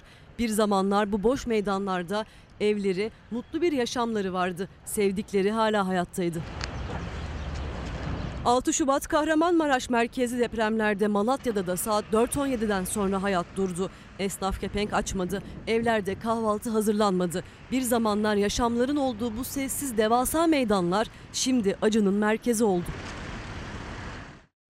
Siyasetten devam edeceğiz. Cumhur İttifakı'ndan Millet İttifakı'na yönelik salolar terör üzerinden geliyor. Ve diyorlar ki terör örgütleriyle kol kolalar. Peki Hüdapar ve Hüdapar'ın e, terör örgütü olarak görmediği Hizbullah ki devletin resmi kayıtlarında Hizbullah bir terör örgütü. Gaffar Okan'ın katilleriyle iş tutanlar bizi suçlayamazlar. Bay Kemal dedi ki benim iki kırmızı çizgim var. Bayrağım ve vatanım. Bay Bay Kemal ne diyor? Geleceğiz ve Selo'yu da cezaevinden çıkaracağız. Ya ne zamandan beri bir hukuk devletinde onların çıkarılmasına yönelik söz verip oy topluyorlar. Türkiye bir terör devleti değildir. Terör örgütünün saldırdığı tek kişi benim. O kadar çok şey söylendi ki benimle ilgili. Artık bunları ciddiye almıyorum. Kandil, Cumhuriyet Halk Partisi'nin ve İyi Parti'nin yanındadır. Terörist Demirtaş'ın, Sorosçu Osman Kavala'nın adayı Kemal Kılıçdaroğlu'dur. Cumhurbaşkanı Erdoğan yine Millet İttifakı adayı Kılıçdaroğlu'nu terörle işbirliğiyle suçladı. Erdoğan'a ittifak ortağı Bahçeli de katıldı. Kılıçdaroğlu ise Artvin Şavşat'ta konvoyuna terör örgütünün ateş açmasını kendisinin terör mağduru olmasını hatırlattı. Cumhur İttifakı HDP'yi de Millet İttifakı'na dahil ediyor söylemlerinde. İyi Parti lideri Akşener'den net açıklama geldi. O masada HDP yok. Bu işte de ne bakanlık ne bir başka şey ne de bir başka konu konusunda o masada HDP dolaylı dolaysız altında üstünde kenarında yok. Olamaz. Ha o masaya oturabilir. O zaman derler ki Meral Hanım bunlar bu arkadaşlar geldi hadi size güle güle. Katillerle, teröristlerle iş tutanlar bize ders vermeye kalkamazlar. Biz Kuvayi Milliyeciyiz, Kuvayi Milliyeci. Bay Bay Kemal şu anda terör örgütüyle yan yana mı? Bunlar Diyarbakır'da 51 vatandaşımızı sokağa dokara, dökerek onların ölümüne neden olmadı mı? Bu selo şimdi nerede? Edirne'de. Selo diye başlayıp sıraladığı tehditler, hakaretler bana değil kardeşim. Aslında sana. Bu tehditlere, hakaretlere cevabı da zarfa koyup sandığa atarak sen ver lütfen. Sonra da yüzünün alacağı hali hep birlikte izleyelim. Tabii yüzük almışsa. Kılıçdaroğlu HDP'ye, PKK'ya neleri vaat etmiştir? Kılıçdaroğlu FETÖ'ye hangi güvenceleri vermiştir? Kılıçdaroğlu ve diğer yamaklarının batılı ülkeler ödemeye hazır olduğu diyet listesinde neler vardır? Seçim yaklaşırken Erdoğan'ın terör üzerinden adını sık sık kullandığı isim Selahattin Demirtaş Kılıçdaroğlu serbest bırakacak diye hedef alıyor. Demirtaş Erdoğan'ın suçlamalarına sosyal medyadan yanıt verirken Kılıçdaroğlu terör örgütünün amacı propaganda. Genelkurmay bile adını kullanmaz diye Erdoğan'a seslendi. Bizim Genelkurmay Milli Savunma Bakanlığı internet sitesine mesela PKK demez. Bölücü terör örgütü der. Biz de öyle deriz. Biz bölücü terör örgütü dediğimiz zaman vay efendim siz neden PKK demiyorsunuz? Ya arkadaş ben terör örgütünün reklamını yapmak zorunda mıyım? Var mı öyle bir şey? Benim milletim bu teröristlerle kol kola gezenlere, teröristlerle beraber hareket edenlere 14 Mayıs'ta gereken dersi verecektir ben buna inanıyorum. Terör konusundaki duyarlılığımız yeni değil ama şu da bir gerçek. Beğenmediğiniz insanı terörist diye suçlayamazsınız. Ya bir ara neredeyse bütün soğan üreticilerini terörist ilan etmişlerdi. Herkes terörist oldu yani. Bölücü örgüt ve uzantılarının alenen destek beyan ettiği yedili koalisyonun Türkiye'yi hiçbir alanda ileri taşıması mümkün değildir. Devletin durduğu yer, ordumuzun durduğu yer, bizim durduğumuz yer terör konusunda aynıdır. Eğer bir kişi suçlanıyorsa suçlayan insanın korkaklığındandır. Cesareti varsa çıkarız televizyona bizi suçlayabilir. Kılıçdaroğlu terör suçlamaları için Erdoğan'a bir kez daha cesaretin varsa karşıma çık dedi. Cumhurbaşkanı bugüne kadar bu çağrıya yanıt vermedi. Az sonra Davutoğlu'yla konuşacağız siyasetin dilini, üslubunu. Ee, akşam TV100'deydi. Meral Akşener İyi Parti Genel Başkanı ve TV100'de Muharrem İnce ile ilgili neler söyledi? Muharrem İnce Akşener'le ilgili neler söyledi? Sayın İnce'nin üze yani bir lince tabi tutulmasını doğru bulmuyorum. İyi Parti lideri Meral Akşener Muharrem İnce'ye yönelik eleştirilere karşın İnce'nin yanında dururken Muharrem İnce 2018 seçimlerindeki mağlubiyetin sorumlusu Akşener dedi. Erdoğan çok yüksek oy almış. Çok haklısın. Sorumlusu Akşener'dir. Ben değilim. Aday olduğu için Muharrem İnce'ye sinirli misiniz? Hiç kimseye sinirlenmem. O konuda emin olabilirsin. O nedenle çok sakin olduğum için başta eşim herkes bu kadar da sakin olunmaz diye söyler zaman zaman. Ayrı yol çizdi. Kendisine saygı gösteriyorum. Ama Türkiye'nin içinde bulunduğu bu zor koşullarda Türkiye'yi çıkaracaksak birleşmek gerekiyor. Muharrem İnce'nin muhalefetle birlikte hareket etmemesi, eleştiri oklarını muhalefete yöneltmesi sonrası kendisine yönelik tepkiler. Kılıçdaroğlu kendisine saygı duyuyorum dedi. Akşener ise İnce'nin Millet İttifakı içinde yer almasını isterdim diye konuştu. Millet İttifakı'nın içinde yer almasını isterdim. Bunu daha evvel de söyledim. Ama Cumhuriyet Halk Partisi'nden kopmuş bir e, arkadaşımız olduğu için yani teklif e, Cumhuriyet Halk Partisi'nin getirmesi gereken bir şeydi, durumdu. Aday olmazdan evvelden bahsediyorum. Memleket Partisi kurulduktan sonraki fasıldan bahsediyorum.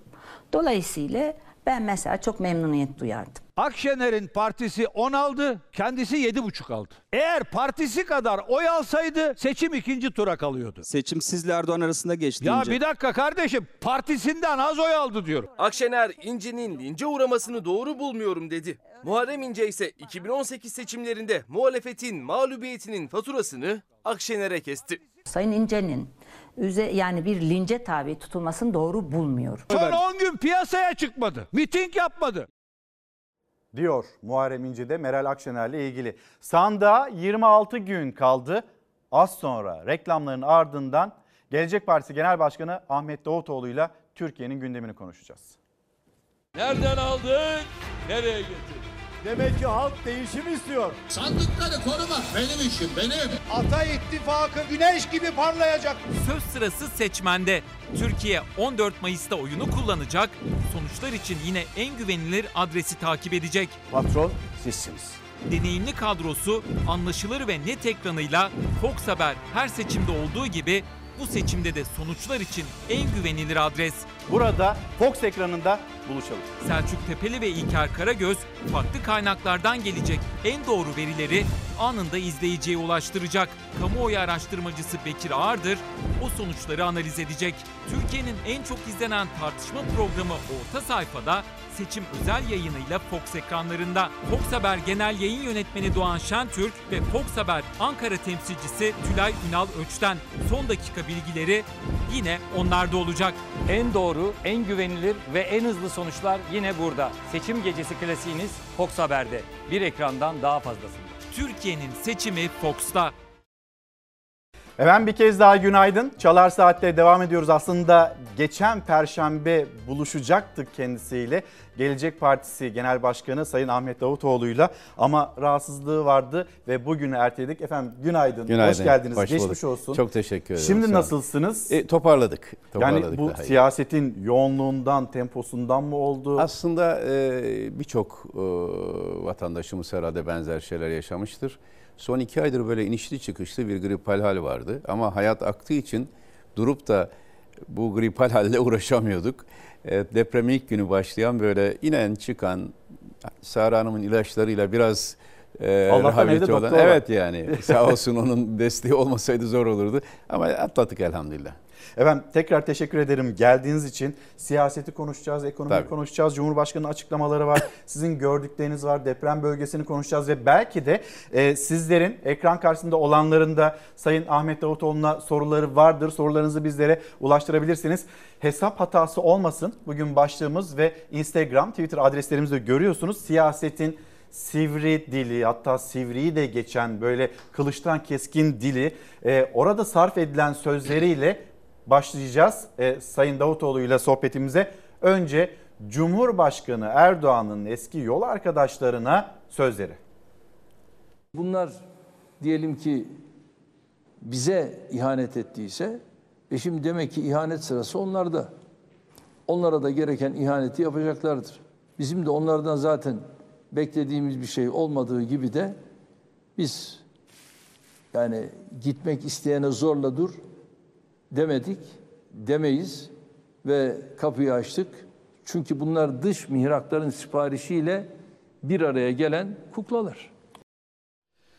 E, Millet İttifakı'nın Cumhurbaşkanı adayı Kemal Kılıçdaroğlu'nu hedef alıyor Cumhurbaşkanı ama aynı zamanda yine ağır sözlerle DEVA lideri Babacan'ı, Gelecek Partisi Genel Başkanı Ahmet Davutoğlu'nu da hedef alıyor. Aynı zamanda eşek vezir olmuş katır silahlar bizi beğenmeyip ayrı parti kuranlar dolgun malzemesidir. Terörle kol kolalar diye siyasette devam eden tartışma ve ihanet içindedirler sözleri. Ne dersiniz? Şimdi tabii Sayın Cumhurbaşkanı Ramazan'da bile, bile dilini düzeltmemeye kararlı. Yani insan Ramazan'da biraz e, nezakete, biraz e, iç muhasebeye, kendini e, gerektiğinde eleştirmeye yönelir. Hayır, Sayın Cumhurbaşkanı her zaman saldırır.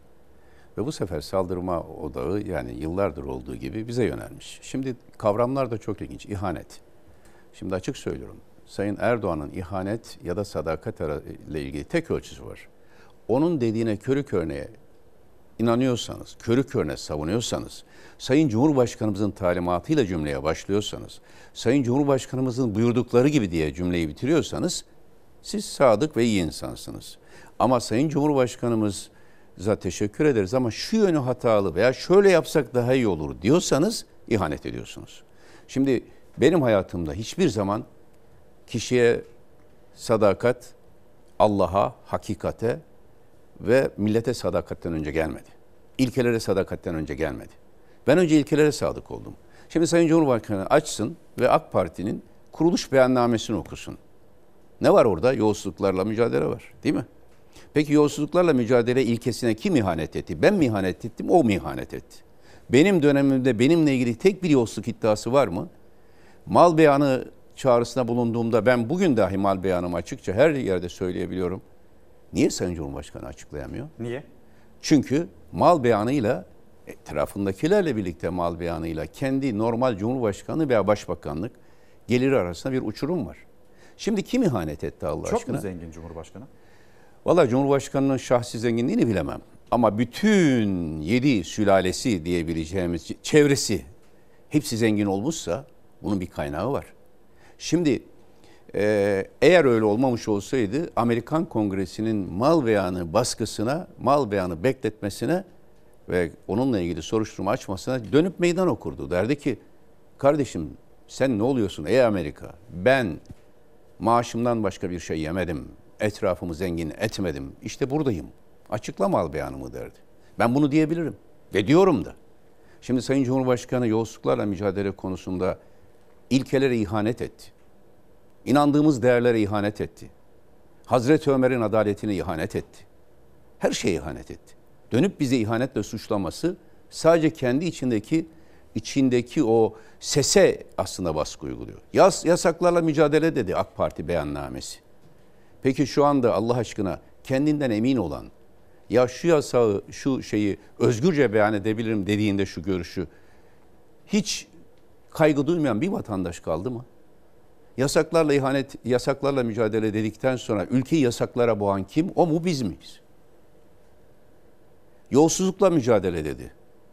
Şimdi başka bir ifadesinde yoksulluk var. Şey yoksullukla mücadele ediyor. Yoksulluk mu var? Yok diyor. Halkın gerçeğinden bu kadar kopmuşsa halka o mu ihanet etti? Biz mi ihanet O ettik? sesini e, Şimdi- hatırlayabiliriz. Hatta ekrana da getirebiliriz efendim. Yani Cumhurbaşkanı'nın ekonomiyle ilgili e, bir değerlendirmesi. Ekonomide sıkıntı varmış. Yo biz yolumuza devam ediyoruz. Çünkü onun önünde e, manda yoğurdu var, Medine hurması var, iftarını sahurunu ediyor. Bir de gitsin kenar mahallelere bakalım. Evinde pide görememiş, eti aylardır görememiş çocukların yaşadığı mahalleye, e, evlere baksın. Hayır, şimdi o yoksullukla mücadele, yasaklarla mücadele, yolsuzlukla mücadele ilkelerine ihanet edecek.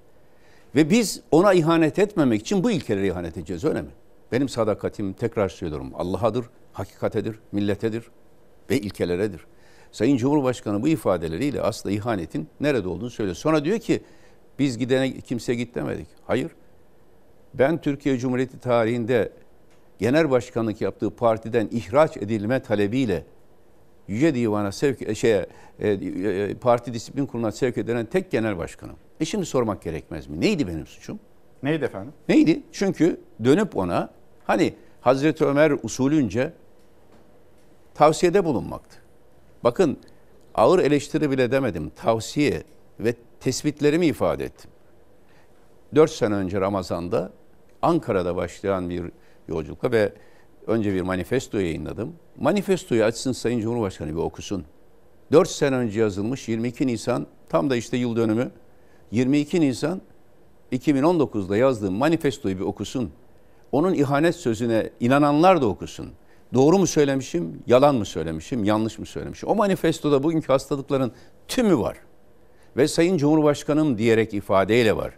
Yapmayın, etmeyin. Bu ülkeyi tek bir e, sesle yönetmeyin.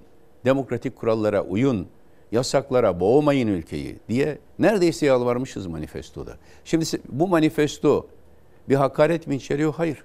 Bu manifesto bir ihanet mi içeriyor? Hayır. Ben ona AK Parti'nin kuruluş beyannamesini hatırlatmışım. Arkasından Yine de yardımcı olmaya mı çalıştınız? Tabii, yani? tabii.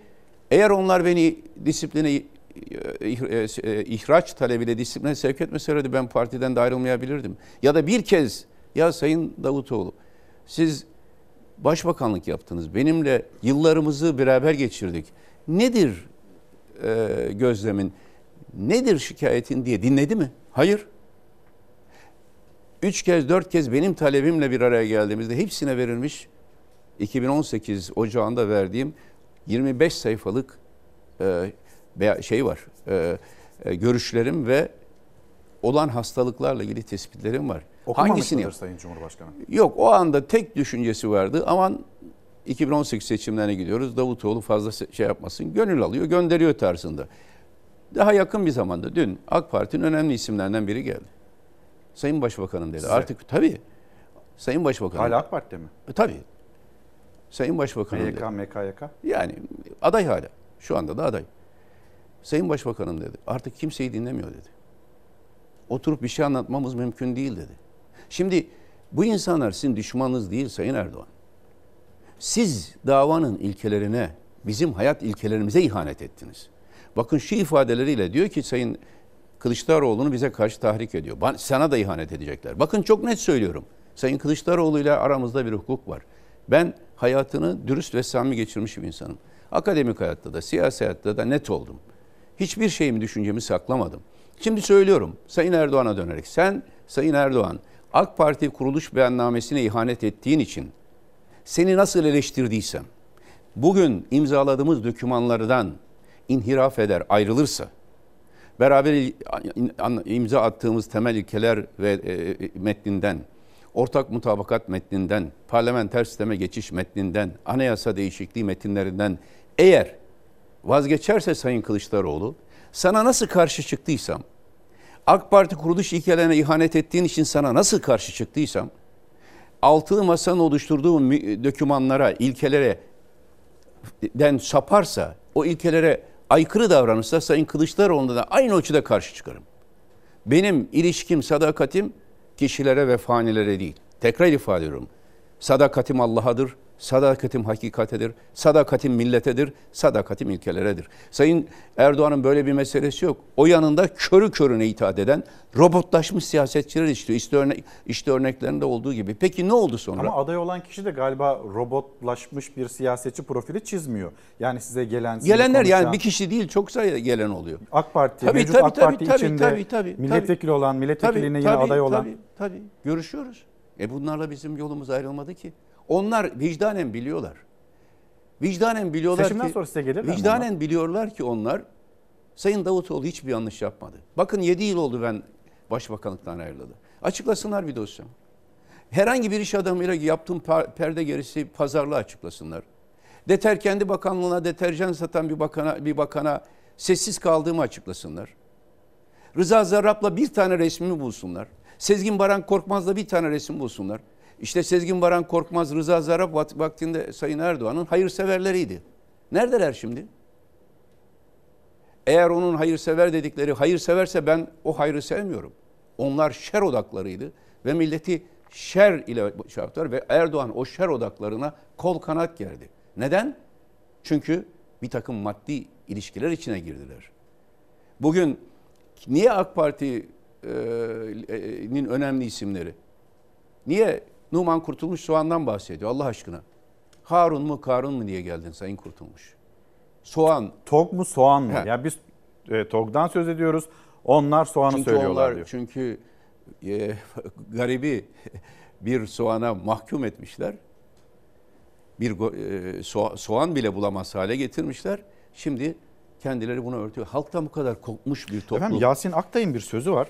Ee, o da eleştirildi çok. Ee, Hazreti Musa kölelere özgürlük verdi. Kapris yapıp soğan diye söylenmeye başladılar. Ha, Bu vahim bir şey. Dinin bu kadar istismar edildi. Yasin Bey'i tanırım. Ya Yasin Allah aşkına nasıl böyle bir yorum yaparsın ya? Nasıl böyle bir yorum yaparsın? Beni İsrail kavmine Allahu Teala helva ve her türlü ikramı verdi. Onlar soğan sarımsak istedi diye. Peki şu anda siz 85 milyona siz 85 milyona helva, bal, kaymak verdiğinizde onlar soğan mı istedi? Bu nasıl bir kıyas? Siz 85 milyonun iftar sofrasına doğru dürüst yiyecekleri et ver dediniz. Doğru dürüst yiyecekleri süt verdiniz, imkanlar verdiniz, helva verdiniz de hayır biz bunları istemiyoruz soğan ve sarımsak istiyoruz mu dedi bu halk Beni İsrail kavmi gibi. Bu nasıl bir kıyastır? Bu halk Beni İsrail kavmi değil. Bir ses daha ver Peygambere, efendim. peygambere e, ve Allah'ın nimetlerine isyan eden Beni İsrail kavmi değil. Bu millet aziz bir millet. Bu, bunlar millete de hakaret ediyorlar. Bunların hiçbir şeye saygısı kalmadı. Düşünün ya tüylerim diken diken oldu.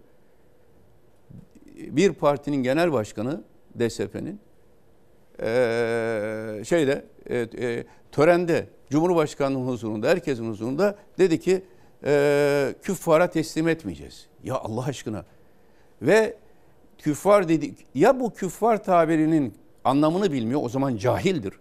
Ya da Ramazan günü ülkenin yüzde ellisine kafir diyor. Ya biz bildiğimiz herkesin ağzında tekerleme olmuş ama bunların davranışları yüzünden gittikçe azalan maalesef inananlar topluluğu Türkiye'den mü- müminler inananlar yüzde 99 demiyor muyuz? Evet. Peki yüzde ellisi kafir mi bu milletin? Bir dinleyelim mi? Sayın Tabii. Önder Aksakal ne söylemiş? Bu arada e, Ecevit'in ruhu mesela Cumhur İttifakı'nda mı? E, merhum Erbakan'ın ruhu yine Cumhur İttifakı'nda mı? Bunu da sormak isterim size. Önder Aksakal ne söylemişti? Vatanımızı küfara teslim etmeyeceğiz. Vatanımızı küfara teslim etmeyeceğiz. Vatanımızı küfara teslim etmeyeceğiz. Üç kez Şimdi- vurgulu bir şekilde geldi. Hem de şöyle bakın. Bu benim huzurumda böyle bir şey söylenseydi. Ben hemen özür dilemesini isterdim. Bir. Sonra çağırırdım. Sayın Aksakal, belki bu konuları bilmiyor olabilirsiniz derdim. Hakkında hadis şey vardır, temel itikadi bir ilke vardır. Bir Müslüman biri birine kafir derse ya o kafirdir ya kendisi kafirdir. En ağır suçlardan birisi inanmış bir insana kafir demektir. İnsanlar inanabilir, inanmayabilir. O onların bileceği bir şey. Ama sen dönüp o anda oruçlu olan insanlara dönüp ya şimdi biz de ben de o kategoriye giriyorum. Şimdi Önder Aksakal'la biz Allah'ın huzuruna vardığımızda kim haklı çıkacak? Ben ona böyle bir şey söylemiyorum. Ben kimseye, hayatımda kimseye böyle bir ifade kullanmadım. Kullanmam. Şimdi Erdoğan İslam'ı bildiğini iddia ediyor. İmam Hatip mezunu. Kur'an-ı Kerim teravetine hep hayranlıkla dinleriz.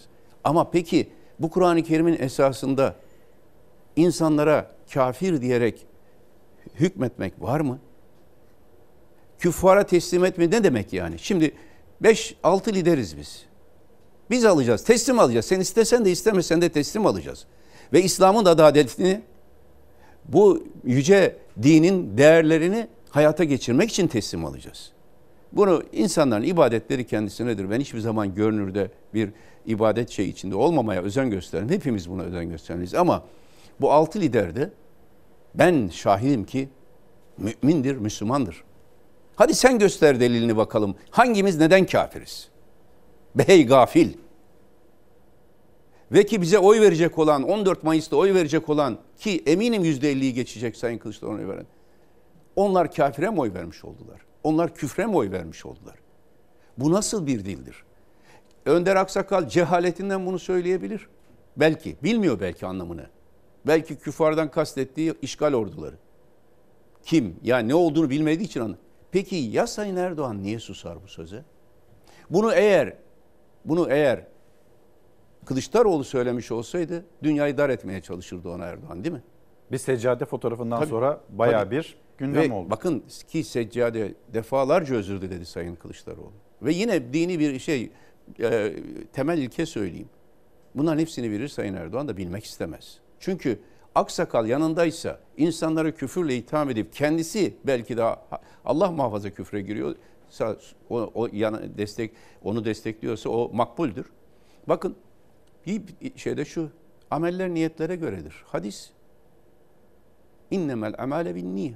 Yani eğer Kılıçdaroğlu oraya seccade olduğunu bile bile o niyetle basmışsa Sayın Erdoğan'la birlikte ben de Kılıçdaroğlu'na en ağır eleştirileri yaparım. Kılıçdaroğlu değil kim olursa olsun. Ama Sayın Kılıçdaroğlu niyeti oraya basma, seccadeye basmak değil de sehven, görmeden, o sıradaki kalabalıktan ola ki hataen yapmışsa ki öyle olduğunu söylüyor ve defalarca özür diliyor. O zaman siz niyetlerini nasıl sorgularsınız insanların? Ne hakkın var senin insanlar niyetlerini sorgulamaya? Şimdi burada şu görülüyor. Ramazan gününde bile bunlar dini tekellerini almışlar. Kim kafir kim mümin.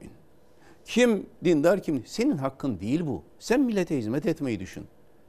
Allah'ın huzuruna vardığımızda herkesin defteri açılır ve herkes defterini görür.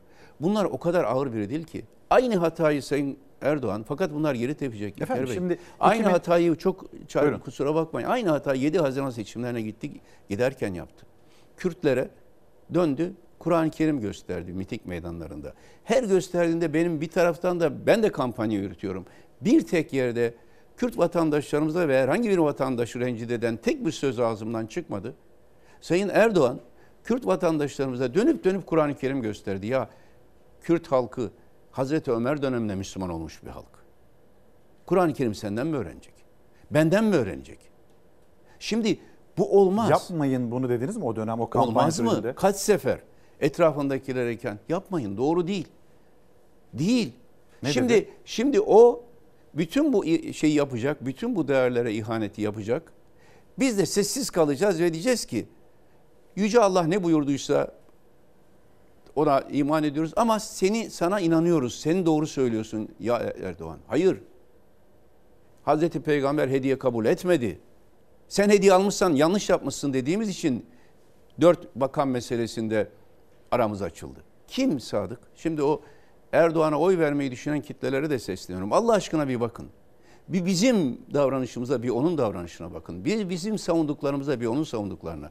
Bizden robot, robot çıkmaz. Bizden körü körüne itaat eden, körü körüne inanan çıkmaz. İşte Erdoğan'la ayrıldığımız yerlerden biri bu. Yine vatanperverlik bunların elinde.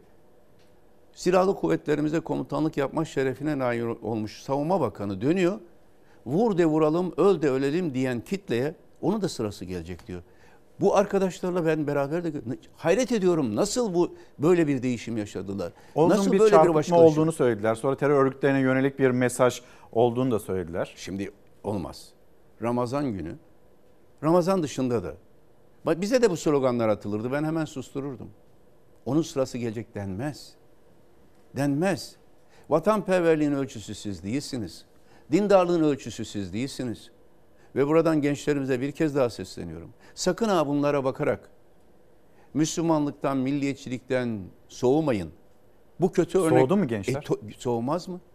Soğumaz mı? Bu bunu söyle Allah aşkına dönüp de küffar diyen birine insan ya bu ne diyor deyip soğumaz mı? Veya her gün Hazreti Mevlana'nın bir ilkesi vardır.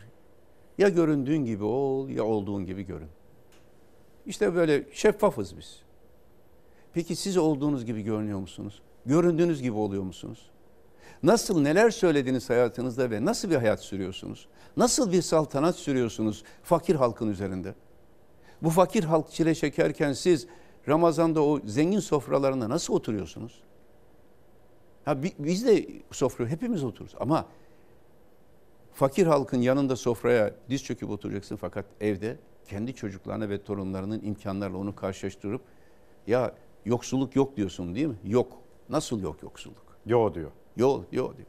Şimdi bunlar aslında siyasetin istenmeyen yüzleri. Gönül isterdi ki Kadir, Kadir Gecesi'nin sabahında ve bayram, bayramın hemen öncesinde bunları konuşmayalım. Neredeyse arifesinde. Tabii bunları konuşmayalım. Gönül isterdi ki siyaset din ve millet, milliyet üzerinden yürümesin. Gönül isterdi ki herkes birbirine selam versin. Senin siyasi görüşün bu. Benim göre- siyasi görüşüm bu. Ama birlikte camiye gidiyoruz. Şimdi cuma namazına giden Önder Bey bir gitsin bakalım cuma namazına. Oradaki belki sağındaki Cumhur İttifakı, belki solundaki Millet İttifakı'na oy verecek. Solundakine dönüp sen kafirsin kalk buradan mı diyecek. Bunu deme hakkı var mı kimsenin ya? Camiye siyaseti bu şekilde sokma hakkı var mı? Kimin hakkı var? Efendim bir haberimiz var. Ee, Dolmabahçe müezzini Fuat Yıldırım Gezi Parkı olayları döneminde sözleri sonra hani oradaki söylenen sözlere, siyasetin söylediği sözlere hayır öyle olmadı deyişi ve başına gelenler izleyelim, konuşalım. Şimdi e, bir yandan da 2001 yılından beri AK Parti'nin kuruluşundan beri siz varsınız. Dışişleri Bakanlığı yaptınız, Başbakanlık yaptınız, danışmanlık yaptınız. Keşkenizde var mı? Onu merak ediyorum. Buyurun. Demek ki takip edilmişiz biz yani. Herhalde öyle denk gelmez yani 6 kişi, 5-6 kişi tarafından. Elinde silahla falan. Çekti. e, Dedim ki sık. Bana dedim çektin sık o zaman. Tamam. Tabii gö- kamera şeyler var. Oradan şey yapamadı herhalde. Cesaret alamadı. Silahın kabzasıyla buradan 10 yıl önce gezi eylemleri sırasında müezzini olduğu camide yaşananları anlattı Fuat Yıldırım. Silahla tehdit edildiğini, darp edildiğini söyledi. Kronik rahatsızlığı olan insanlar var. Yaşlılar var sıkışmış. Vali Bey cebinden aradım. Efendim dedim caminin önlemini alın bakın burayı Madimak Oteli'ne çevirirler. Ve benim aldığım cevap neydi biliyor musunuz? Hocam başınızı çaresine bak ben oraya polis sokamam. Dolmabahçe Camii'ne maalesef bira şişeleriyle girmek suretiyle ayakkabıyla onu da yaptılar. Egemen Bey, Egemen Bağış o zaman devlet bakanı. Caminin içine geldi. Hocam geçmiş olsun, geçmiş olsun dileklerini sundu. Biz de teşekkürlerimizi sunduk. Ne oldu, ne bitti? Bizi bilgilendirir misiniz dedim ki ben sizi bilgilendiremem. Neden? Çünkü ben devlet memuruyum. Sizin geldiğiniz yer yanlış. Ve ben devlet bakanıyım dedim. Sizin yeriniz o zaman dedim vali beyin yanı. Basından, basın konseyinden arkadaşlarımı gönderdim ki hocayı tehdit etmişler. İçki içilmedi demeniz için sizi tehdit etmişler. Yani bunu Egemen Bey ifade ediyor. Senaryo yazmış. Dönemin Başbakanı Recep Tayyip Erdoğan'ın Gezi Parkı eylemleri sırasında içinde bira içildiğini iddia ettiği caminin müezzini. Yani o dönemde Dolmabahçe Camii'nden sorumlu olan kişiydi Fuat Yıldırım. Şimdi CHP'nin İstanbul 2. Bölge 10. sıradan milletvekili adayı. Yıldırım Sözcü Televizyonu'nda İsmail Saymaz'ın konuğuydu. O gün camide yaşananları anlattı. Biz gece 3'e kadar ilk yardım yaptık. Ve ayakkabıyla bir kişi içeri almadık. Çünkü başında ben vardım. Kardeşim içki içildiğini görseydik biz o adamı yaşatır mıydık? Dedim ki oğlum sağa sola bakın. Sigara mıgara yanık olabilir. Kadınlar bölümünde pencerenin önünde ezik boş bir bira kutusu. Ve kırık kaldırım taşıyla beraber orada. Ben tamamen profesyonel düşünüyorum. Çocuğa diyorum ki oğlum bak bunların hiçbir şeye müdahale etmiyorsun. Hiçbir şeye dokunmuyorsun. Yarın olay yeri inceleme ekibi gelecek. Yıldırım'ın iddiasına göre daha polis gelmeden yetkililer geldi camiye. Milli Saraylar Başkanı Yasin Yıldız ve yanındakiler o kutunun farklı yerlerde fotoğraflarını çektiler. Sonra da gazetelerde yayınlandı, miting alanlarında dile getirildi. Ben içki içilip içilmediğini bilmiyorum dedim, görmedim dedim. Kameralarda çıkacak, onu da cuma günü teslim edecek. Beyefendi çıkıyor Haliç Kongre Merkezi'nin önünde diyor ki Fuat Hoca camide içki içilmedi dedi. Ama tehdit edilmişti. Tehdit edildiği için bunu söylemiş. Yıldırım yalan söyleyemem dediği için nasıl tehdit edildiğini de anlattı. Fiziksel olarak saldırdılar mı? Tabii Devime- ya boğuştuk, bayağı boğuştuk biz onu. Siz tek O, başınıza. tabii o olaydan, boğuşmadan sonra silah çekildi. Çekti, e, dedim ki sık. Dedim, "Bak çektin sık o zaman tamam mı? Tabii gö- kamera şeyler var. Oradan şey yapamadı herhalde, cesaret alamadı. İşte o karambolla silahın kabzesiyle buradan yırttı aldı götürdü. Burayı hızlı bir şekilde tamamlayalım. Bu arada DSP Genel Başkanı Önder Aksakal'dan e, bir mesaj geldi. Onu sizinle paylaşacağım. Efendim e, Dolmabahçe Camii'nde işte içki içildi, alkol alındı. Böyle bir söz söylem vardı. Egemen Bağış senaryo yazmış diyor. İddiası bu şekilde Fuat Yıldırım'ın o dönem Dolmabahçe e, Camii'nden sorumlu kişi. Siz de tanıksınız. O dönem Dışişleri Bakanıydınız. E, kabinede de görev yapıyordunuz. Bu sözler, bu tartışmaya ne dersiniz? Gezi Parkı nedir? Nedir sizin için? Şimdi Gezi Parkı bence benim de e, katıldığım bir görüşten hareketle yapılan sivil bir eylemdi başta. Neydi bu görüş? Ben Bakanlar Kurulu'nda da ifade ettiğim için burada da ifade etmekten hiç çekinmiyorum. Gezi olayları olduğu günde şahitleri vardır. Kültür Bakanı o zaman e, Sayın Ertuğrul Günay'la ikimiz ben özellikle de Rami Kışlası ve Çamlıca'da yapacak cami konularında görüşlerimi ifade ettim ve Taksim Taksim'de e, Taksim'e bir cami ihtiyacı vardır. Gerçekten etrafta artık nüfus değişmiş, demografi değişmiş. O eski e, 19. yüzyıl İstiklal Caddesi değişmiş. Bu ihtiyaç ayrı ama Rami Kışlası'nın benzer şekilde yapılması doğru değil. Gezi Parkı'nın e, şey, e, bir e, inşaat alanı haline dönüşmesi doğru değil. Bu görüşlerimi o zaman da kamuoyunda paylaşmıştım. Taksim'e e, meydana olmak meydan olma niteliğini koruyacak bir düzenleme gerektiğini söylemiştim. Dolayısıyla ilk başta bir protesto, bir sivil eylem olarak başlayan gezi olaylarına ben o olaylar içinde olan bazı 70'li yıllardan sol e, kesimden arkadaşlarımla da temas kurup kurmuştum. E, o zaman Taksim e, Gezi e, şeyi dayanışma grubuyla ve mimar o, o dönemdeki E, Gezi de itirazına hak verdiniz. Evet, onlarla da temas kurdum. Kamuoyunda da bunu açıkladım televizyonlarda. O sivil protestolar demokratik bir haktı. Buna hiç şüphe yok. Ama daha sonra gerçekten bu demokratik hak belli örgütlerin devreye girmesiyle bir vandalizme dönüştü. Bunu da görmek lazım. Yani mesela Gezi çok az zikrettiğim bir şeydir. Gezi olayları esnasında ben yurt dışında Dışişleri Bakanı olarak görev yaptığım esnada Dışişleri Bakanı yurt dışındayım. Ee, bir e, tweet atıldı. Davutoğlu'nun adresi, evinin adresi şurası, benim evimin adresini veriyor. Şimdi orayı basmaya gidiyoruz diye. Bakın bu benim yaşadığım olay. Şimdi insanlar genellikle iki uç noktada oluyor. Bir şuradan bakıyorsa bütün gezi olayları suçlu diyor. Ben öyle düşünmedim. Hatta Sayın Cumhurbaşkanı ile birlikte Tunus'ta Fas'taydık. Şeyde e, Tunus'ta Cezayir'deydik. Hep ona dönünce Taksim Meydan'a gidelim birlikte dedim. Dönünce Taksim Meydan'a gidelim. O gençlerle buluşalım. Tansiyonu düşürelim dedim. Merak etmeyin orada tanıdık, tanıdığım eski sol hareketin önemli isimleri var. Onlarla da oturur konuşuruz dedim. Bir böyle bakalım. Hayır mı dedi? Hayır dedi. Ama e, onun o gün hayır demesi hani e, bir, bir ta- yüksek tansiyon vardı gerçek. Ama bir taraftan da gezi olaylarını başlangıcındaki iyi niyet ve e, doğayı koruma şeyinden çıkarıp vandalizme dönüşmesini görmeyenler var. Bu da ayrı bir uç. Bakın yaşadığım olayı anlatıyorum. Çocuk e, e, küçük o zaman da Mehmet'le küçük kızım Hacer küçükler evde yalnızlar. Ben yurt dışındayım. Sara benimle beraber ve tweet aynen böyle. Davutoğlu'nun evini basmaya gidiyoruz. Adresi şurası. Şimdi bunun demokratik bir hak yönü yok. Bu vandalizmdir. Benim kızım biri Amerika'da doktora yapıyor. Herkes telaşlandı. Ee, oraya bir e, güvenlik şeyi göndermeye çalıştık. Ne olacağı belli değil çünkü. Ev basmak bir demokratik hak değildir. Ve bunu yaşadım. Sonra bu kişiyi mahkemeye verdim. Biz mahkeme 2-3 sene sürdü. Sonra bana bu kişi ismini vermeyeyim. Bana bir mektup yazdı avukatım üzerinden. Dedi ki Sayın Bakanım o günün atmosferi işte ben hata yapmışım. Size saygı duyuyorum. Hatta Rodos ziyaretim esnasında siz de do- benim o ziyarette ben de oradan nişanımı bir şeyi varmış nişanlısıyla oradaydım. Yanınıza da geldim. Kusura bakmayın. Beni özür diliyorum beni affedin dedi. Ve ben davamı geri çektim. O avukatıma da dedim bütün davalardan çok ağır bir ceza yiyecekti. Bütün şeyi çekin dedim davayı. Şimdi özür diledi ve bitti o iş. Fakat bir de bu yönü var bu işin. İkisi bir aradaydı. Dolmabahçe olayı ise benim için birinci görgü şahidinin beyanı esastır. Hele bu bir din adamıysa. O günün müezzini böyle demişse benim için esas olan odur. Hele egemen bağış. Şimdi Allah aşkına.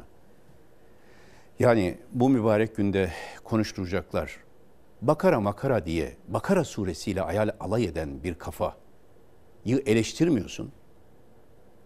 Bira şi- e, bir camiye sokulması da doğru değil vesaire. Ama Kur'an-ı Kerim'in ayetleriyle alay eden, alay etmek bütün bunlardan daha ağır bir suçtur. Kur'an-ı Kerim ayetleriyle. İnsan şahsi hata yapar. Onun affı. Ama böyle birisini sen iltifat edip sonra da Rıza Zarrab olayları bir sürü olayların içindeyken Türkiye Cumhuriyeti temsilen Praga göndereceksin büyükelçi olarak. Bir müezzin gördüğü şeye şahitlik ettiği için bunu cezalandıracaksın. Böyle bir anlayışı benimsemek mümkün değil. Devamında darp da var. Da- da- darp, hele darp. Ya bu din adamı. Eğer başka bir yerde bir e, din adamına, bir müezzine saldırı olsa dine saldırı olarak görürler. Doğrudur da. E bu buradaki ne? Ve bir Buradaki kadına ne? saldırıldığı görüntülerini açıklayacağız. Yine Cumhurbaşkanı'nın bir iddiasıydı. Kaç hafta, kaç yıl geçti? Geçti. Yani bunlar aslında devlet adamlarına düşen varsa böyle bir tansiyon, tansiyonu düşürmek, tansiyonu yükseltmek değil. O zaman da Bakanlar Kurulu içinde bunları çok konuştuk ve dile de getirdik. Tansiyonu düşürelim. Bunu bir şey haline, bir e, bir büyük iç çatışma haline dönüştürmeyelim. Bir tarafta bu uslup, diğer tarafta da açık ifade edeyim, tekrar söyle, söylediğim gibi yoldan geçen araçlara yukarıdan taşlar atın, onu da yaşadık hepimiz. Bir vandalizm. Bu ikisi de yanlıştı. Yarın iktidar olduğumuzda O vandalizme karşı çıkan eylemciler de oldu. Tabii tabii tabii. tabii. Onları tenzih ederim. Şimdi Gezi davası hala sürüyor. Gezi davası sanıklarının yakınlarıyla da bundan iki ay kadar önce görüştüm. Külliyen yanlış davalar bunlar. Külliyen yanlış. Ve o isimlerin çoğunun bu vandalizmle alakası da yok. Onun içine bir takım terör örgütleri sızabiliyor, provokatörler sızabiliyor. Ama bugün o davada ya- yargılananların önemli bir kısmının bununla doğrudan alakası yok. Görüş beyan etmiş. Belki o gün iklimi içinde biraz sert görüş beyan etmiş. Bunların hepsi artık bu yaraların sarılması lazım. Bu yaraları deşmemek lazım. Ben hep şunu savundum. Özgürlük güvenlik dengesi. Özgürlükler demokratik haktır. Demokratik hakları kullanırken kimse kısıtlanamaz. Ama hiçbir demokratik hak güvenliği yok edemez. Kamu düzeni hepimizin düzenidir. Ge- e, kamu düzeni yok eden özgürlük kişilerin özgürlük alanlarına saldırıdır aslında. Dolayısıyla bizim artık millet olarak, toplum olarak kamu düzeniyle özgürlükleri bir arada düşünme, yaşama olgunluğuna erişmemiz lazım. Yoksa kamu düzeni bozan bir terör eylemi özgürlük olarak görülemez. Kamu düzeni bozan agresif bir eylem özgürlük olarak görülemez. Özgürlükleri sınırlayan bir güvenlikçi anlayış da kamu düzeni olarak görülemez. Önümüzdeki dönem Türkiye'de toplumsal barış sağlandığında ki inşallah sağlayacağız hep beraber. Bu dengeyi kuracağız. Herkes Sayın Kılıçdaroğlu'nun çok doğru söylediği bir şey. Beni protesto edebileceksiniz diyor. Evet bizleri protesto edebilecek insanlar. Ama bu protestolar ederken halkın hayat alanını, halkın güvenlik alanını asla sınırlamayacaklar. asla kısıtlamayacaklar. Efendim Bekir Bozdağ, Adalet Bakanı Bekir Bozdağ'ın bir açıklaması var.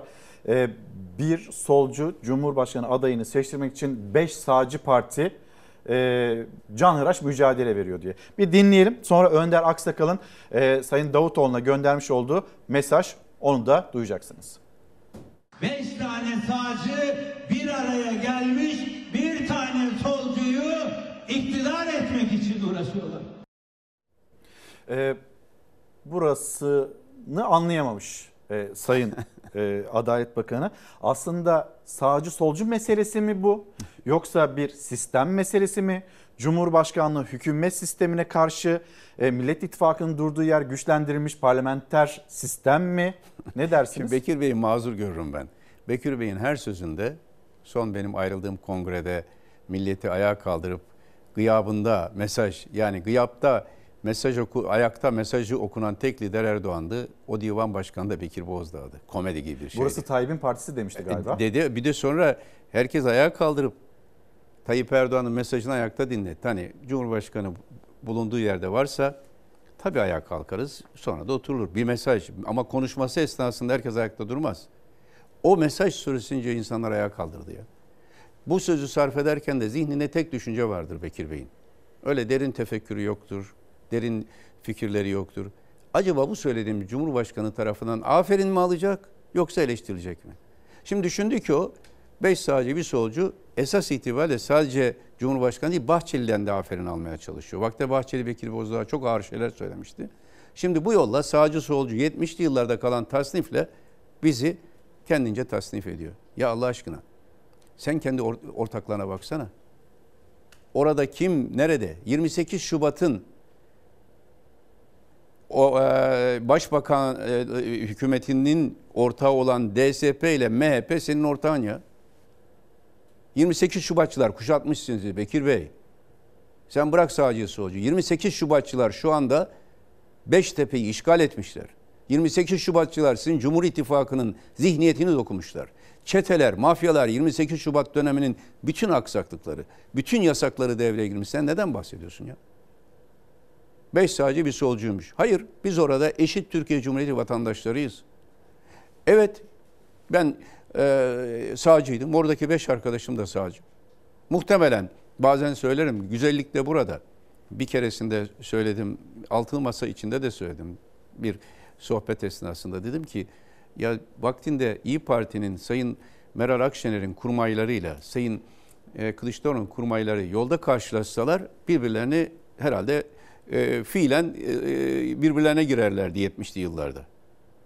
E şimdi bir arada olmaları kötü mü? Bu barış. Vaktinde 2015 yılında ben AK Parti Genel Başkanı iken Sayın Kılıçdaroğlu da Cumhuriyet Halk Partisi Genel Başkanı iken AK Parti ve Cumhuriyet Halk Partisi kitleleri karşı karşıya siyasi rekabet yaptı. Şimdi bir araya gelmişsek bu kötü mü? Demokrat Parti ile Cumhuriyet Halk Partisi ayrımı 50'li yıllarda 27 Mayıs yaşattı Türkiye'ye. E şimdi Demokrat Parti ile Cumhuriyet Halk Partisi bir araya gelmişse bu kötü mü? Bu kamplaşma Tarihi kültürü tabii, bundan vazgeçilsin. ta- tabii tarihi uzlaşı diyerek rahmetli Erbakan'la Ecevit'in kurduğu 74 koalisyonuyla açılan yolda bugün Sayın Karamollaoğlu ile Sayın Kılıçdaroğlu'nun bir araya gelmesi kötü mü? Ya niye korkuyorsunuz bir araya gelmekten? Evet ben geçmişimi hiç reddetmedim. Liseden, ortaokuldan, ilkokulda rahmetli Erbakan Hoca'nın elini öptüğümde 69 senesiydi. 9 yaşında, 10 yaşındaydım. Bağımsız milletvekili olarak Konya'ya gitmeden önce İstanbul'da yaptığı bir toplantıda rahmetli babamla gittim. İlkokuldan beri bir mücadelenin içindeyim. Kimliğimi hiç reddetmedim. İlkelerimi reddetmedim. Herkes geçmişimi de bilir. Ama bu geçmişle benim Sayın Kılıçdaroğlu'yla oturup konuşmam Türkiye'nin barışı için, Türkiye'nin toplumsal barışı için bir kez de Sayın Kılıçdaroğlu'na söyledim. Bir daha söylüyorum. İlk görüşmemizde parti kurduktan sonra dedim ki sizin Jacoben laikliği, otoriter dayatmacı laikliği dönüştürme hızınızla bizim otoriter muhafazakarlığı Erdoğan'ın şahsında bugün tecessüm eden otoriter muhafazakarlığı ve Bahçeli'nin dönüştürme hızımız bir yerde buluştuğunda özgürlükçü e, muhafazakarlıkla özgürlükçü laiklik bir yerde buluştuğunda bu toplum huzur bulacak. Biz onu yapmaya çalışıyoruz. 15 Mayıs böyle mi Hem- olacak sizin açınızdan? Kesinlikle böyle olacak. Ha bunu sabote etmek isteyenler sadece iktidarda değil. Bunu sabote etmek isteyenler eski CHP zihniyeti. E, Sayın Kılıçdaroğlu'nun dönüştürmeye çalıştığı zihniyet içinde olanlar da var. Onlar da dönüp aynen Bekir Bozdağ gibi diyorlar ki ey Kılıçdaroğlu tam biz iktidara yürürken niye bu sağcıları yanına aldın? Onlar da rahatsız. Sadece Bekir Bozdağ değil. Onlar da rahatsız. Niye AK Parti'nin eski genel başkanıyla oturuyorsun? Niye eski e, mücadele ettiğin insanlarla oturuyorsun? Sayın Kılıçdaroğlu onlara direniyor. Biz de Bekir Bozdağ mantığına, zihniyetine direneceğiz. Ve ortada buluşmaya. İkisi, ikisi aynı kafa. Bu solcu olmuş, bu sağcı olmuş hiç önemli değil. Bu solcu diyor ki Türkiye'de haklı olan solcular veya CHP, eski CHP ve diğerlerinin hepsi e, yerici neyse eski tabirlerle e, Cumhuriyet karşıtı. O da diyor ki buradakilerin hepsi dindar ve milliyetçi. Solcular hepsi bunun karşısında. İşte küffar sözü de buradan geliyor. Şimdi gelelim o zaman. Kategoriler bu olunca Bey Bekir de- Bozdağ'ın Bekir Bozdağ'ın kafasıyla bu Jacoben laiklerin kafasının örtüştüğü yer burası. Bizim de kıracağımız zihniyet burası. Evet biz beş sağcı ki ibadethane geldiğinde hepimiz arkaya çekilir. İbadetlerimizi yaparız hep beraber veya ayrı ayrı. Evet beş sağcı. Bir solcuyla bir ayrı. Bu, ve Türkiye yeniden inşa edeceğiz. Var mı buna itiraz eden? İtiraz eden bizimle konuşsun. Beş sağcı belki yarın başka bir formül olacak. Sağcılarla solcular Türkiye'de bir araya gelecek. Sünnilerle Aleviler bir araya gelecek. Türklerle Kürtler bir araya gelecek. Laiklerle muhafazakarlar bir araya gelecek. Bekir Bozdağ inat bir araya gelecek. Sayın Kılıçdaroğlu'na muhalefet eden bazı eski CHP zihniyetine sahip olanlara ra- rağmen bir araya geleceğiz. Türkiye böyle kurulacak. Türkiye ikinci yüzyıla sizin kafanızdaki sağcı, solcu, efendim e, milliyetçi, vatan haini kategorileriyle dindar, küffar kategoriyle girmeyecek.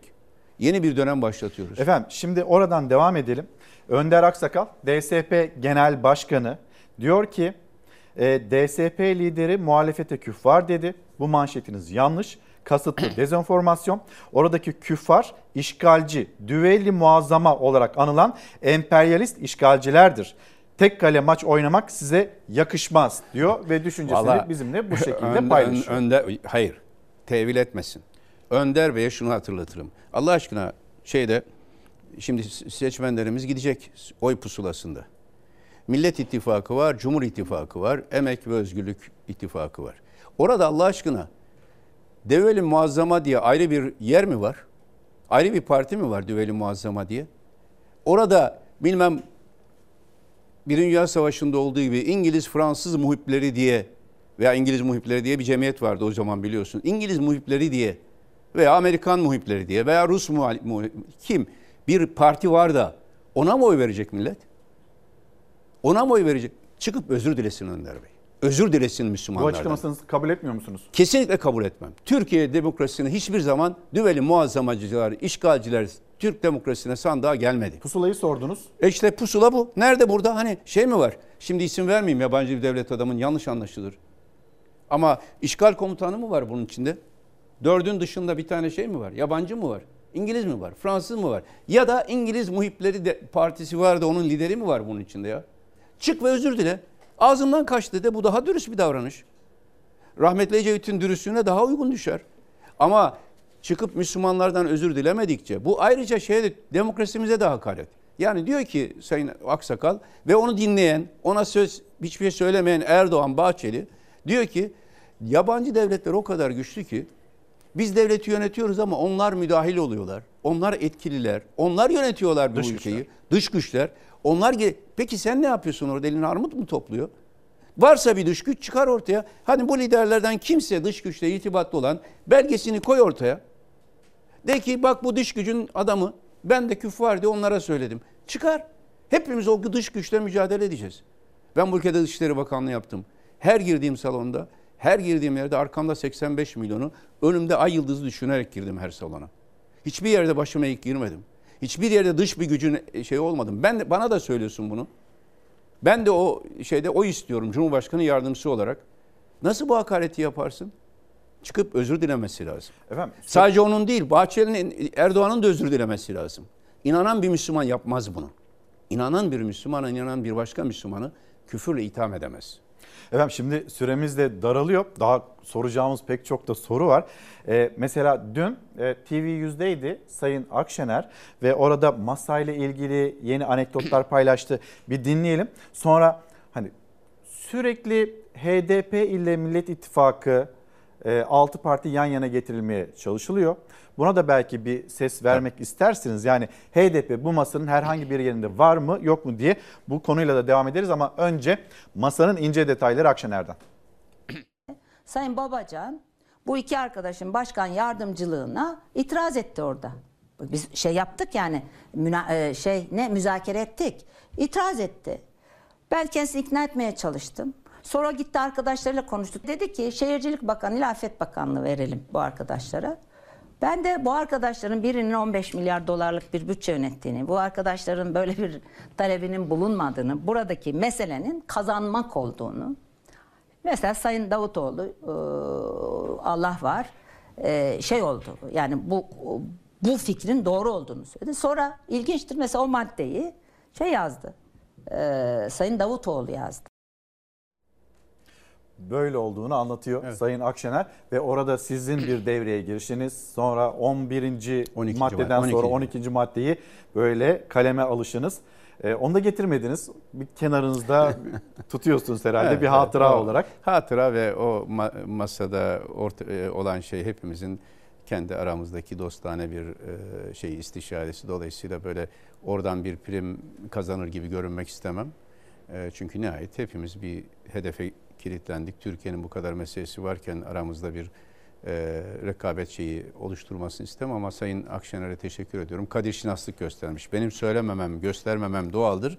Onun zikretmesi Krizi ise- çözen isim, Tabii, e, Ahmet zikretme- Davutoğlu onun zikretmesi diye. ise bir e, şeydir. Kadir şinaslık örneği. İyi oldu ama galiba Doğru, değil mi tabii, Millet tabii, İttifakı tabii. için Yani bu hale gelmesi? Şu e, İlker Bey, e, dikkat edin. 12 Şubat 2022'den bu yana bu masanın dağılacağına dair her ay, her toplantı öncesi sonrası rüya yatanlar oldu. Başta Erdoğan ve Bahçeli olmak üzere. Çünkü kendi iktidarları bu masanın dağılmasına bağlıydı. E, ama masa dağılmadı. Şunu söyleyeyim. e, hayat bir hayat e, krizlerden ibarettir aslında bakarsanız.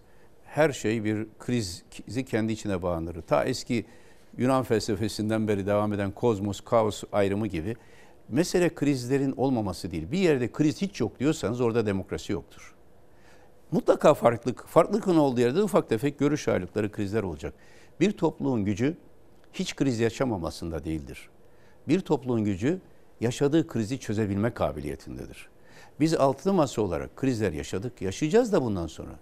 Hepimiz aynı düşünseydik tek parti olurduk. Hepimiz aynı düşünseydik aynen Erdoğan'a dedikleri gibi siz her zaman haklısınız diye konuşan bir topluluk olurduk. Efendim bu şimdi sizin diplomasi Evet. e, geleneğinden gelen, akademi dünyasından gelen e, pratikliğinizle çözmüş olduğunuz Evet. bir e, krizdi galiba ve Evet. büyük de bir krizdi. 12. madde İstanbul ve Ankara Büyükşehir Belediye Başkanları Sayın Cumhurbaşkanı'nın uygun gördüğü zamanda ve tanımlanmış görevlerle Cumhurbaşkanı yardımcısı olarak atanacaklardır. E, o dönem hani Çevre Bakanlığı, Afet Bakanlığı böyle bir konu mu Sayın gündeme geldi? Ali Babacan e, bir istişare için arkadaşların yanına gitti. Döndüğünde bu teklifi yaptı Sayın Akşener'in dediği gibi. Ama e, şu anda zaten Büyükşehir Belediye Başkanlığı yapan bir, bir iki e, önemli şahsiyete e, bir bakanlık teklif etmeyi ben de çok doğru, doğru görmedim. Fakat ne yapabilirdik? Şimdi ha- bir haklı itiraz vardı benim de katıldığım. Altı genel başkan bir süreç yürütüyoruz. Bu altı genel başkanın e, ortak özellikleri genel başkan olması. Şimdi iki yeni arkadaşın e, Büyükşehir Belediye Başkanı devreye girmesiyle bir genel başkanlarla Büyükşehir Belediye Başkanları arasında bir ayrım gerekiyordu. Çünkü bu iki Büyükşehir Belediye Başkanı ki çok değerli arkadaşlarımız Cumhuriyet Halk Partisi üyeleri aynı zamanda. Nasıl bir hava kattılar meydanlara Ee, sizce? Şimdi oraya geleceğim. Aynı zamanda Cumhuriyet Halk Partisi üyeleri. Dolayısıyla iki statüyü ayırt etmek gerekiyordu. Benim kaleme aldığım formül bu iki statüyü ayırt eden bir formüldü. Genel başkanların Cumhurbaşkanı yardımcısı olmaları genel başkanlıklarından gelen doğal bir haktır. Sayın e, İmamoğlu ve Sayın Mansur Yavaş'ın Cumhurbaşkanı yardımcısı olması Cumhurbaşkanı'nın takdiriyle verilen bir haktır ve siyaset alanı genel başkanlar için siyaset alanı daraltılamaz. Biz siyasetin her alanına ilgilenmek zorundayız. Ne bileyim rahmetli Erbakan'la Ecevit koalisyon yaptığında veya Erdal İnönü ile Demirel her ikisi de her alanla ilgileniyordu siyasetçi genel başkanlar olarak. Ama Sayın e, Büyükşehir Belediye Başkanlarının görev alanı Cumhurbaşkanı tanımlar diyerek Bu statü ayrışması fakat ben gönülden inandım Sayın İmamoğlu'nun ve Mansur Yavaş'ın alana inmelerinin orada Sayın Akşener haklı. Seçimi kazanmadan e, bir e, makam paylaşımı olmaz. Önce seçimi kazanacağız. Seçimi kazanırken de aynen şunun şeye gibi bir savaş seçimi savaşla benzetmem ama bir strateji alanı olarak söylüyorum. Bir savaş alanındasınız strateji alanı olarak. iki tane önemli silahınız var. Savaş seyrediyor. Siz bu önemli silahları bir kenarda tutuyorsunuz. Nihai neticeyi alın, al- aldıktan sonra bunları kullanayım diyorsunuz. O doğru bir şey değil. Sayın İmamoğlu da, Sayın Yavaş da halkın takdir ettiği ve Cumhurbaşkanı adayı olarak isimleri öne çıkmış şahsiyetler. Niye biz onları değerlendirmeyelim? Bu konuda Sayın Akşener haklıydı. Niye değerlendirmeyelim? Ve e, yaptığı teklifle sürece girdiler. Bakın zararlı mı oldu? Sayın İmamoğlu'nun e, Trabzon'da, Samsun birçok ilde yaptığı, Sayın Mansur Yavaş'ın yaptığı katkılar az mı? Dolu meydanlara Tabii sesleniyor. at, az mı? Birlikte de gideceğiz birçok meydana önümüzdeki dönemde. E bizim için Altı önemli lider bir meydana çıkacak mı? Ya da o Çıkacağız, meydan neresi? çıkacağız. Ee, bir şu anda bir heyet bunun üzerinde çalışıyor Sayın Kılıçdaroğlu'nun programı çerçevesinde. Tabii Cumhurbaşkanı kampanyası olduğu için Sayın Kılıçdaroğlu'nun ekibi ama bizim arkadaşlarımızın her birimiz bir koordinatör oraya gönderdik. İstanbul, Ankara, İzmir'de hep birlikte olacağız. Şu anki planlama bildiğim kadarıyla bu. Ekrem İmamoğlu ve Mansur Hepsi, Yavaş da hepsi dahil. bütün, bütün Peki liderler. Muharrem İnce Diğerleri neyse bütün liderler aynı anda aynı yerde olmaktansa hepimiz farklı yerlerde farklı mesajlar. Mesela bayramın birinci günü de Neredesiniz? her bir lider ben e, Gaziantep'te Nurdağ'ında bayram namazı kılacağım. 8 arkadaşımızla yani 6 genel başkan ve 2 büyükşehir genel büyükşehir başkanı Kemal da Bey Adıyaman'da. Evet, Meral diğerleri- Hanım Malatya'da. Evet, Diyarbakır'da yani- Ali Babacan. Evet öyle bir tak- taksim yapılmış bir uygundur. Ben de Gaziantep bize verilmişti. Ben fiilen depremin olduğu bir yer Depremzedelerin olarak yanında olacaksınız. e, Nurdağ'ında olalım dedik. Ya İslahiye'ne Efendim mesela Cumhurbaşkanı siz oraya gittiğiniz oradaki sorunları not etmeye çalıştınız. Ee, size ne dediğini hatırlıyor musunuz? Ben bir hem size hem de izleyicilerimize hatırlatayım. Bayrama kadar Hatay hariç diğer illerimizdeki tüm enkazı kaldırmayı hedefliyoruz. Gidenleri geri getiremezsek de bunun dışındaki tüm kayıplarımızı Allah'ın izniyle telafi etmekte kararlıyız. Deprem turistleri kendi sahte gündemlerinin içinde kaybolup gitseler de biz onların izinden gitmeyeceğiz. Size yönelik deprem turistleri ifadesi artık var. işte Sayın Cumhurbaşkanı alışa geldiğimiz nobran, yukarıdan, üstenci, baskıcı bir dil. Allah aşkına bir Cumhurbaşkanının belki de en asli görevi nedir biliyor musunuz? Ortak kader bilincini topluma yaymaktır. Ortak acıyı hissetmektir. Ortak acı dediğinizde sadece sizin hissettiğiniz acı değil, herkesin hissettiği acı. Yani şunu mu demek istiyor Sayın Cumhurbaşkanı? Biz tatile gider gibi tur gittik. Peki bunu hangi hakla söyleyebiliyor? Adıyaman'da bana sarılıp ağlayan e, Adıyamanlı depremin üçüncü günü bir turiste mi sarıldı? Zikretmek istemezdim ama Allah aşkına. Kimse de bilmediği için hani bir insani bir görev olarak yaptığından benim eşim kimsenin haber olmadan günlerce Hatay'da hastanede hasta baktığında kim hiçbir kadın doğumcunun olmadığı bir hastanede ve bunun için benim de bir siyasetçi olmamın dışında, dışında bir doktor olarak gittiğinde turist olarak mı gitti? Ve ben her gün gece saat e, belli saatlerde arayarak artçı depremler sürerken acaba ne oldu başlarına bir şey geldi mi diye merak ettiğimde turist, turizme giden bir eşimi merak ettim. Ya bu nasıl bir insafsızlıktır ya? Sonra gittim hastaneye gittim dördüncü katında bana benim telaşlanmayayım diye giriş katında merak etme kaldığımız yer demişti Sara Hanım. Hemen çıkabiliyoruz anlamında. Gittim dördüncü katta bir yermiş. Giriş katında çünkü. Hemen çıkacakları bir yerde değilmiş değil, yani. Değil. Ve kaç artçı şok yaşadı. Bu Bunu Sara Hanım zikretmemi istemezdi ama vicdansızlığını Sayın Cumhurbaşkanı vicdansızlığını ortaya koymak için söylüyorum. Ben o oradayken gece uyumadım. Bırak benim gittiğimi. Bırak benim gittiğimi. Oraya gittiğim Mekke'de zaten her gittiğimizde o insanlar Defne'de biz konteyner inşa kenti inşa ettik. Gidip o çocukların acılarıyla bir gece ben o konteyner kentte kaldım. Turistik miydi bu? bu nasıl bir şeydir? Bu nasıl bir insafsızlıktır? Bu nasıl bir dildir Allah aşkına ya? AK Partili yıllarınız için keşke diyor musunuz? Yani 2001'de yola çıktığınız AK Parti değer katmaya çalıştınız, fikir katmaya çalıştınız ve 2023'ün AK Partisi e arada geçen zaman şimdi keşke diyor musunuz? Keşke dediğim şeyler var. Nedir? Mesela e, başbakanken 10 12 11 e, 12 Eylül e, 2015 AK Parti'nin olağan kongresine giderken terörle mücadelede bulunuyorduk. Ben bütün hafta sonlarımı, günümü o hafta içinde Van'da 12 şehidimizi, toplamda bir hafta içinde 36 şehidimizi toprağa verirken Ankara'daki parti işleriyle ilgilenememiştim. Geldiğimde iki liste, ben, benim kendi hazırladığım liste, bir de Sayın Cumhurbaşkanı önüme bir liste koydu. Bunu kabul edeceksiniz diye. Baktım listenin önemli kısmı ortak olduğu için bir kriz çıkmasın, çıkmasın diye benim karşı çıktığım Berat Albayrak gibi isimlerin de olduğu listeye tamam dedim. Şu anda biz seçime gidiyoruz. Ülke terörle mücadele şeyde ekonomik durum kırılgan. Şimdi olsaydım kesinlikle böyle bir şey yapmazdım. Keşke Berat Albayrak'a evet demeseydim Hayır. diyorsunuz. Berat, o listeye evet demeseydim. O listeye. Çünkü o liste daha sonra bana ihanet eden liste oldu. İhanetin ta doğru olan şeyi budur. Bir başbakan yurt dışındayken onun aleyhine imza atanların hepsi ihanet içine girmişlerdir. Ve o başbakana dönüp de şu hatan var diye demeden imza. Olabilir ki ben hata yapmış olurum. Bana karşı bir ultimatom verebilirler. Bir tanesi dahi senin şu hatan vardı demedi, diyemedi. Bugüne kadar da diyen çıkmadı Allah'ın izniyle. O gün o imzaya, o şeyi kabul ettiğimde bir kriz çıkmasın diye. Çünkü iyi niyete inanmıştım. Başka efendim? Ve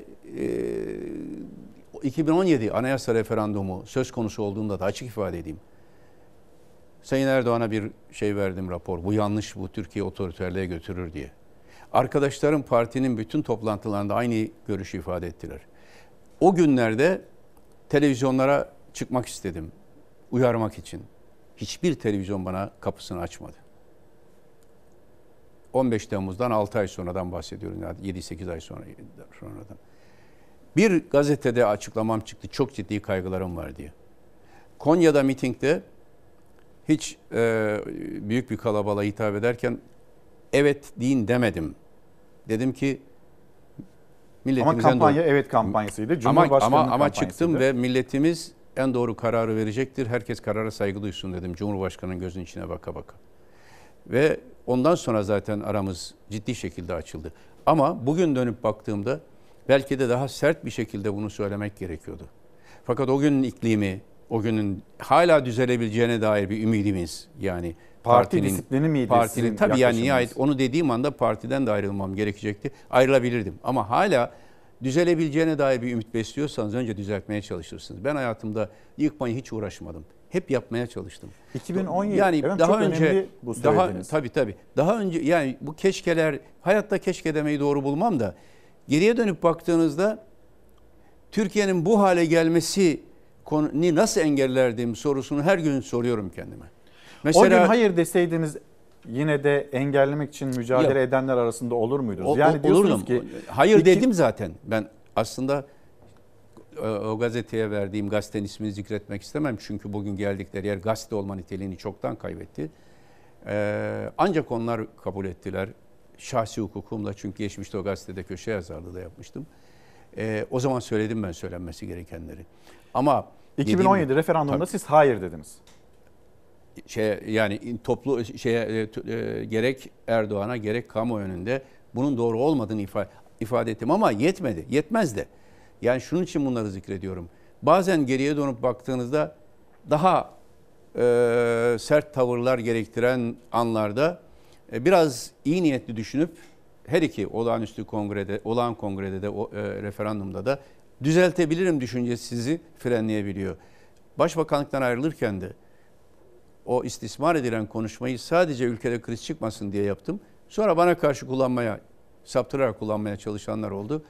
Ee, belki o günlerde çok daha sert mesajlar verebilirdik. Ama doğru mu olurdu? Onun sonuçları ne olurdu? Onu görmekte e, şimdiden e, o konuda hükmetmekte doğru değil.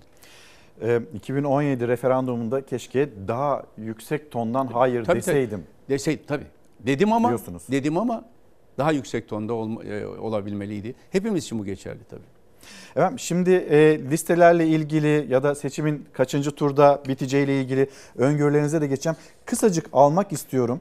E, Muharrem İnce Sizce bu ittifakın içinde olmalı mıydı? Sizin görüşünüz nedir?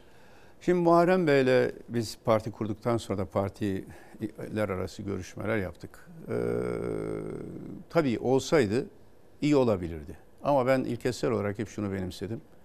Ee, Cumhuriyet Halk Partisi benim birinci muhatabımdır. Sayın Kılıçdaroğlu. Cumhuriyet Halk Partisi içinde ihtilaf konusu olmuş hususlarda Sayın Kılıçdaroğlu'nun mutabakatı, izni olmadan bir iş yapmam. Aynı şey Saadet Partisi için geçerliydi. Saadet Partisi ile Temel, Sayın Karamollaoğlu'yla yeniden Refah Partisi ilişki kurduğumda kendisine sordum. Sizce bir sakıncası var mı diye. Memnun oluruz dediler. Ve şey yaptım. Yani burada benim ilkesel olarak tutumum birinci derecede ortak olarak gördüğüm kişinin tavrıdır.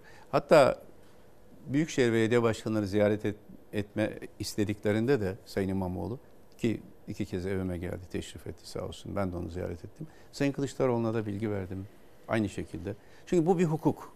Genel başkanlar arasında güven ilişkisi şu anda bizim en çok hassasiyetle özende durmamız gereken şey. Bizim aramızda güven ilişkisi sarsılırsa doğru olmaz. Muharrem İnce'ye bu teklifin Sayın Kılıçdaroğlu'ndan gitmesi doğaldı. Sayın Kılıçdaroğlu da gitti, ayağına kadar gitti. Kendisine geçmişte galiba üç kere mi, iki kere kongrede rakip olmuş. Cumhurbaşkanı adayı yaptığı halde daha sonra kendisine karşı çıkmış bir siyasi lidere gitti. Ya bu konularda ben Sayın İnce'ye dönük gerekenlerin Sayın Kılıçdaroğlu tarafından yapıldığını düşünüyorum. Ee, Sayın İnce'nin şu anda yürüttüğü kampanya muhalefeti de çokça e, eleştirerek yürüttüğü kampanyaya bir sözünüz var mı? Şöyle Sayın e, İnce'nin tabii hakkıdır. Bir siyasi parti lideri Evet, kendisi elbette. de aday istediği kampanyayı yürütür. Ama siyasilerin en önce hedef e, olarak önlerine koymaları gereken şey bu kampanyada ülkeye ve halka ne vaat ettikleridir. Ve bu kampanya neticesinde e, neye ulaşabilecekleridir. Yani Cumhurbaşkanlığı adaylığı veya Cumhurbaşkanlığı seçimi neredeyse bir referanduma dönmüşse, otoriter yolsuzluk düzeni besleyen Cumhurbaşkanı hükümet sistemiyle e, demokrasiyi Türkiye'de inşa etmeye çalışan parlamenter sistem arasında bir rekabete dönüşmüşse basiretli her siyasi liderin ben neredeyim diye sorması lazım. Bakın ben de eski başbakan olarak aday olabilirdim.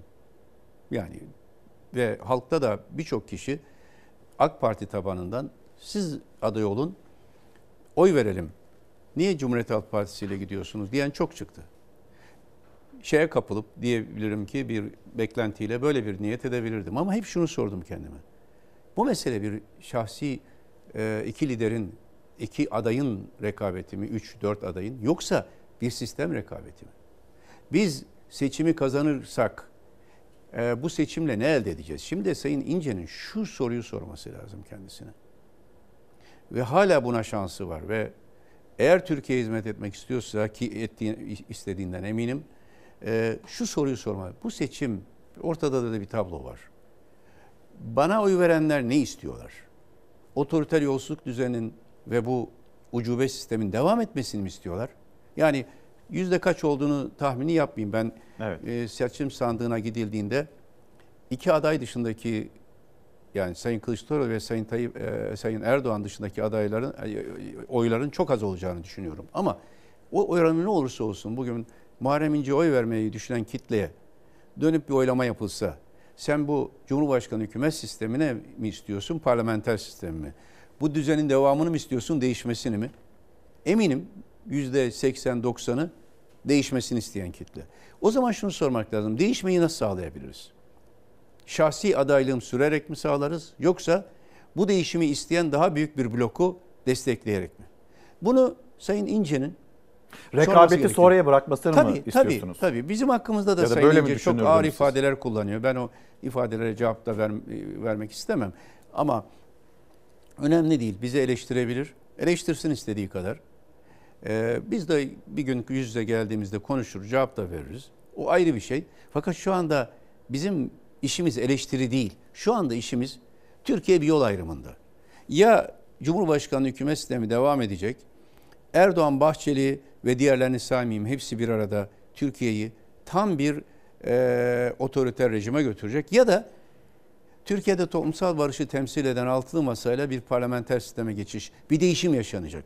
Bu soruya her Türk Cumhuriyeti, Türkiye Cumhuriyeti vatandaşının bu sorunun cevabını araması lazım. Sayın İnce de önce bu sorunun cevabını arayıp sonra propagandasını veya adaylığını gözden geçirmesi lazım. Efendim galiba son bir dakika kadar kalmış. Hemen sorayım. HDP masanın herhangi bir yerinde var mı? Hiçbir yerinde yok. Yani çok net söyleyeyim. Ee, Sayın Kılıçdaroğlu HDP dahil bütün partilerin tabanından o isteyebilir, istemelidir. Biz de bunu ona bu yetkiyi veriyoruz. AK Parti tabanından da MHP tabanından istemesi ne kadar doğalsa HDP tabanından da ister. Ama HDP şu anda masanın herhangi bir yerinde değil. Masanın dokümanlarında herhangi bir yerinde HDP'nin bir katkısı olmamıştır. Ha olsaydı sakıncalı mıydı o ayrı bir şey. Türkiye'de herkes katkıda bulunsun. Meral Akşener ben o masada olmazdım dedi. HDP olsaydı masada Gerçi farazi konuşuluyor Farazi konular. konuştu yani. Onlar üzerine Sayın Akşener bu tutumunu yeni söylemiyor. Eskiden Evet. beri var. Ama böyle bir ittifak yok zaten. Hani bizim için de benzer şey geçerli. Olmayan bir ittifakın varmış gibi göstermesine ben de karşı çıkarım. Birinci turda biter mi? Bitecek. Ben ona inanıyorum. Birinci turda biteceğini Yani düşünüyorsunuz. biz bir hata yapmazsak açık söyleyeyim Millet İttifakı olarak nedir hata? Bir söylem hatası, efendim bir e, uslup hatası vesaire neyse ben bu şeyin ilk turda biteceğine inanıyorum. Peki son sorum da Kızılay Başkanı Kerem Kın'ın hala görevde olmasıyla ilgili. İbrahim Kalın pire için yorgan yakmayalım dedi. Fuat Oktay üzüldüğünü söyledi ama görevinde. Ne dersiniz? Valla bu iktidar bir şeyle anılacaksa şununla anılacak. İstifa müessesesinin yok edildiği siyaset dönemi. İstifa onurlu bir iştir. Ve e, Japonya'da bazı biliyorsunuz istifa edenler görevini yapmadım diye harakiri yapanlar bile çıkıyor. Onu yapsın demiyorum Kerem Bey'e kimse "Aa, öyle bir şey Aman. bulunmam ama öyle bir şey duymuyorum ama istifa onurlu insanların gösterdiği bir tepkidir. Ya siz Kılıç, Kızılay gibi bir kurumu çadıra ihtiyaçların hissedildiği dönemde çadır satışına e, şey yapmış, sat, satmışsınız ve sonra kendiniz de bunun yanlış olduğunu ifade etmişsiniz. Size düşen istifa etmek Kerem Bey. Diğer İbrahim Kalın, e, Fuat Fuat, Oktay. Fuat Oktay da gözlemci değiller kusura bakmasınlar. Gözlemci değiller bu ülkeyi yönetiyorlar. Bu ülke yönetmenin sorumluluğunu üstlenecekler. Doğrudan dolayı tabii Kızılay bir kongreyle değişir ama Sayın Erdoğan Kerem Bey'e sadece iyi dese, iyi dese istifayı anlar Kerem Bey. Dolayısıyla o mesaj gelmediği için orada duruyor. Bunların da görevi gözlemcilik yapıp bir gazete analisti, bir yorumcu gibi davranamazlar. Cumhurbaşkanı diyecekler, yeter bu ağır yük üzerimizde. Sö- e, bu bu bey, e, Kerem Bey'e istifasını söyleyin e, diyecekler. E, o da söyleyecek. E, o zaman istifa gerçekleşir. Efendim çok teşekkür ederim. Peki, Geldiniz Gelecek Partisi Genel Başkanı Sayın Ahmet Davutoğlu'yla Türkiye'nin gündemine baktık, ekonomi gündemine baktık, biraz maziye gittik, günümüze geldik ve yayınımızı tamamladık. Yarın son dönemlerde ekranlarda görmediğiniz bir isim Çalar Saat'te misafirimiz olacak. Saat 7.45'te sizleri bekliyoruz ve güzel bir gün olsun hepiniz için. Sağ olun. Evet.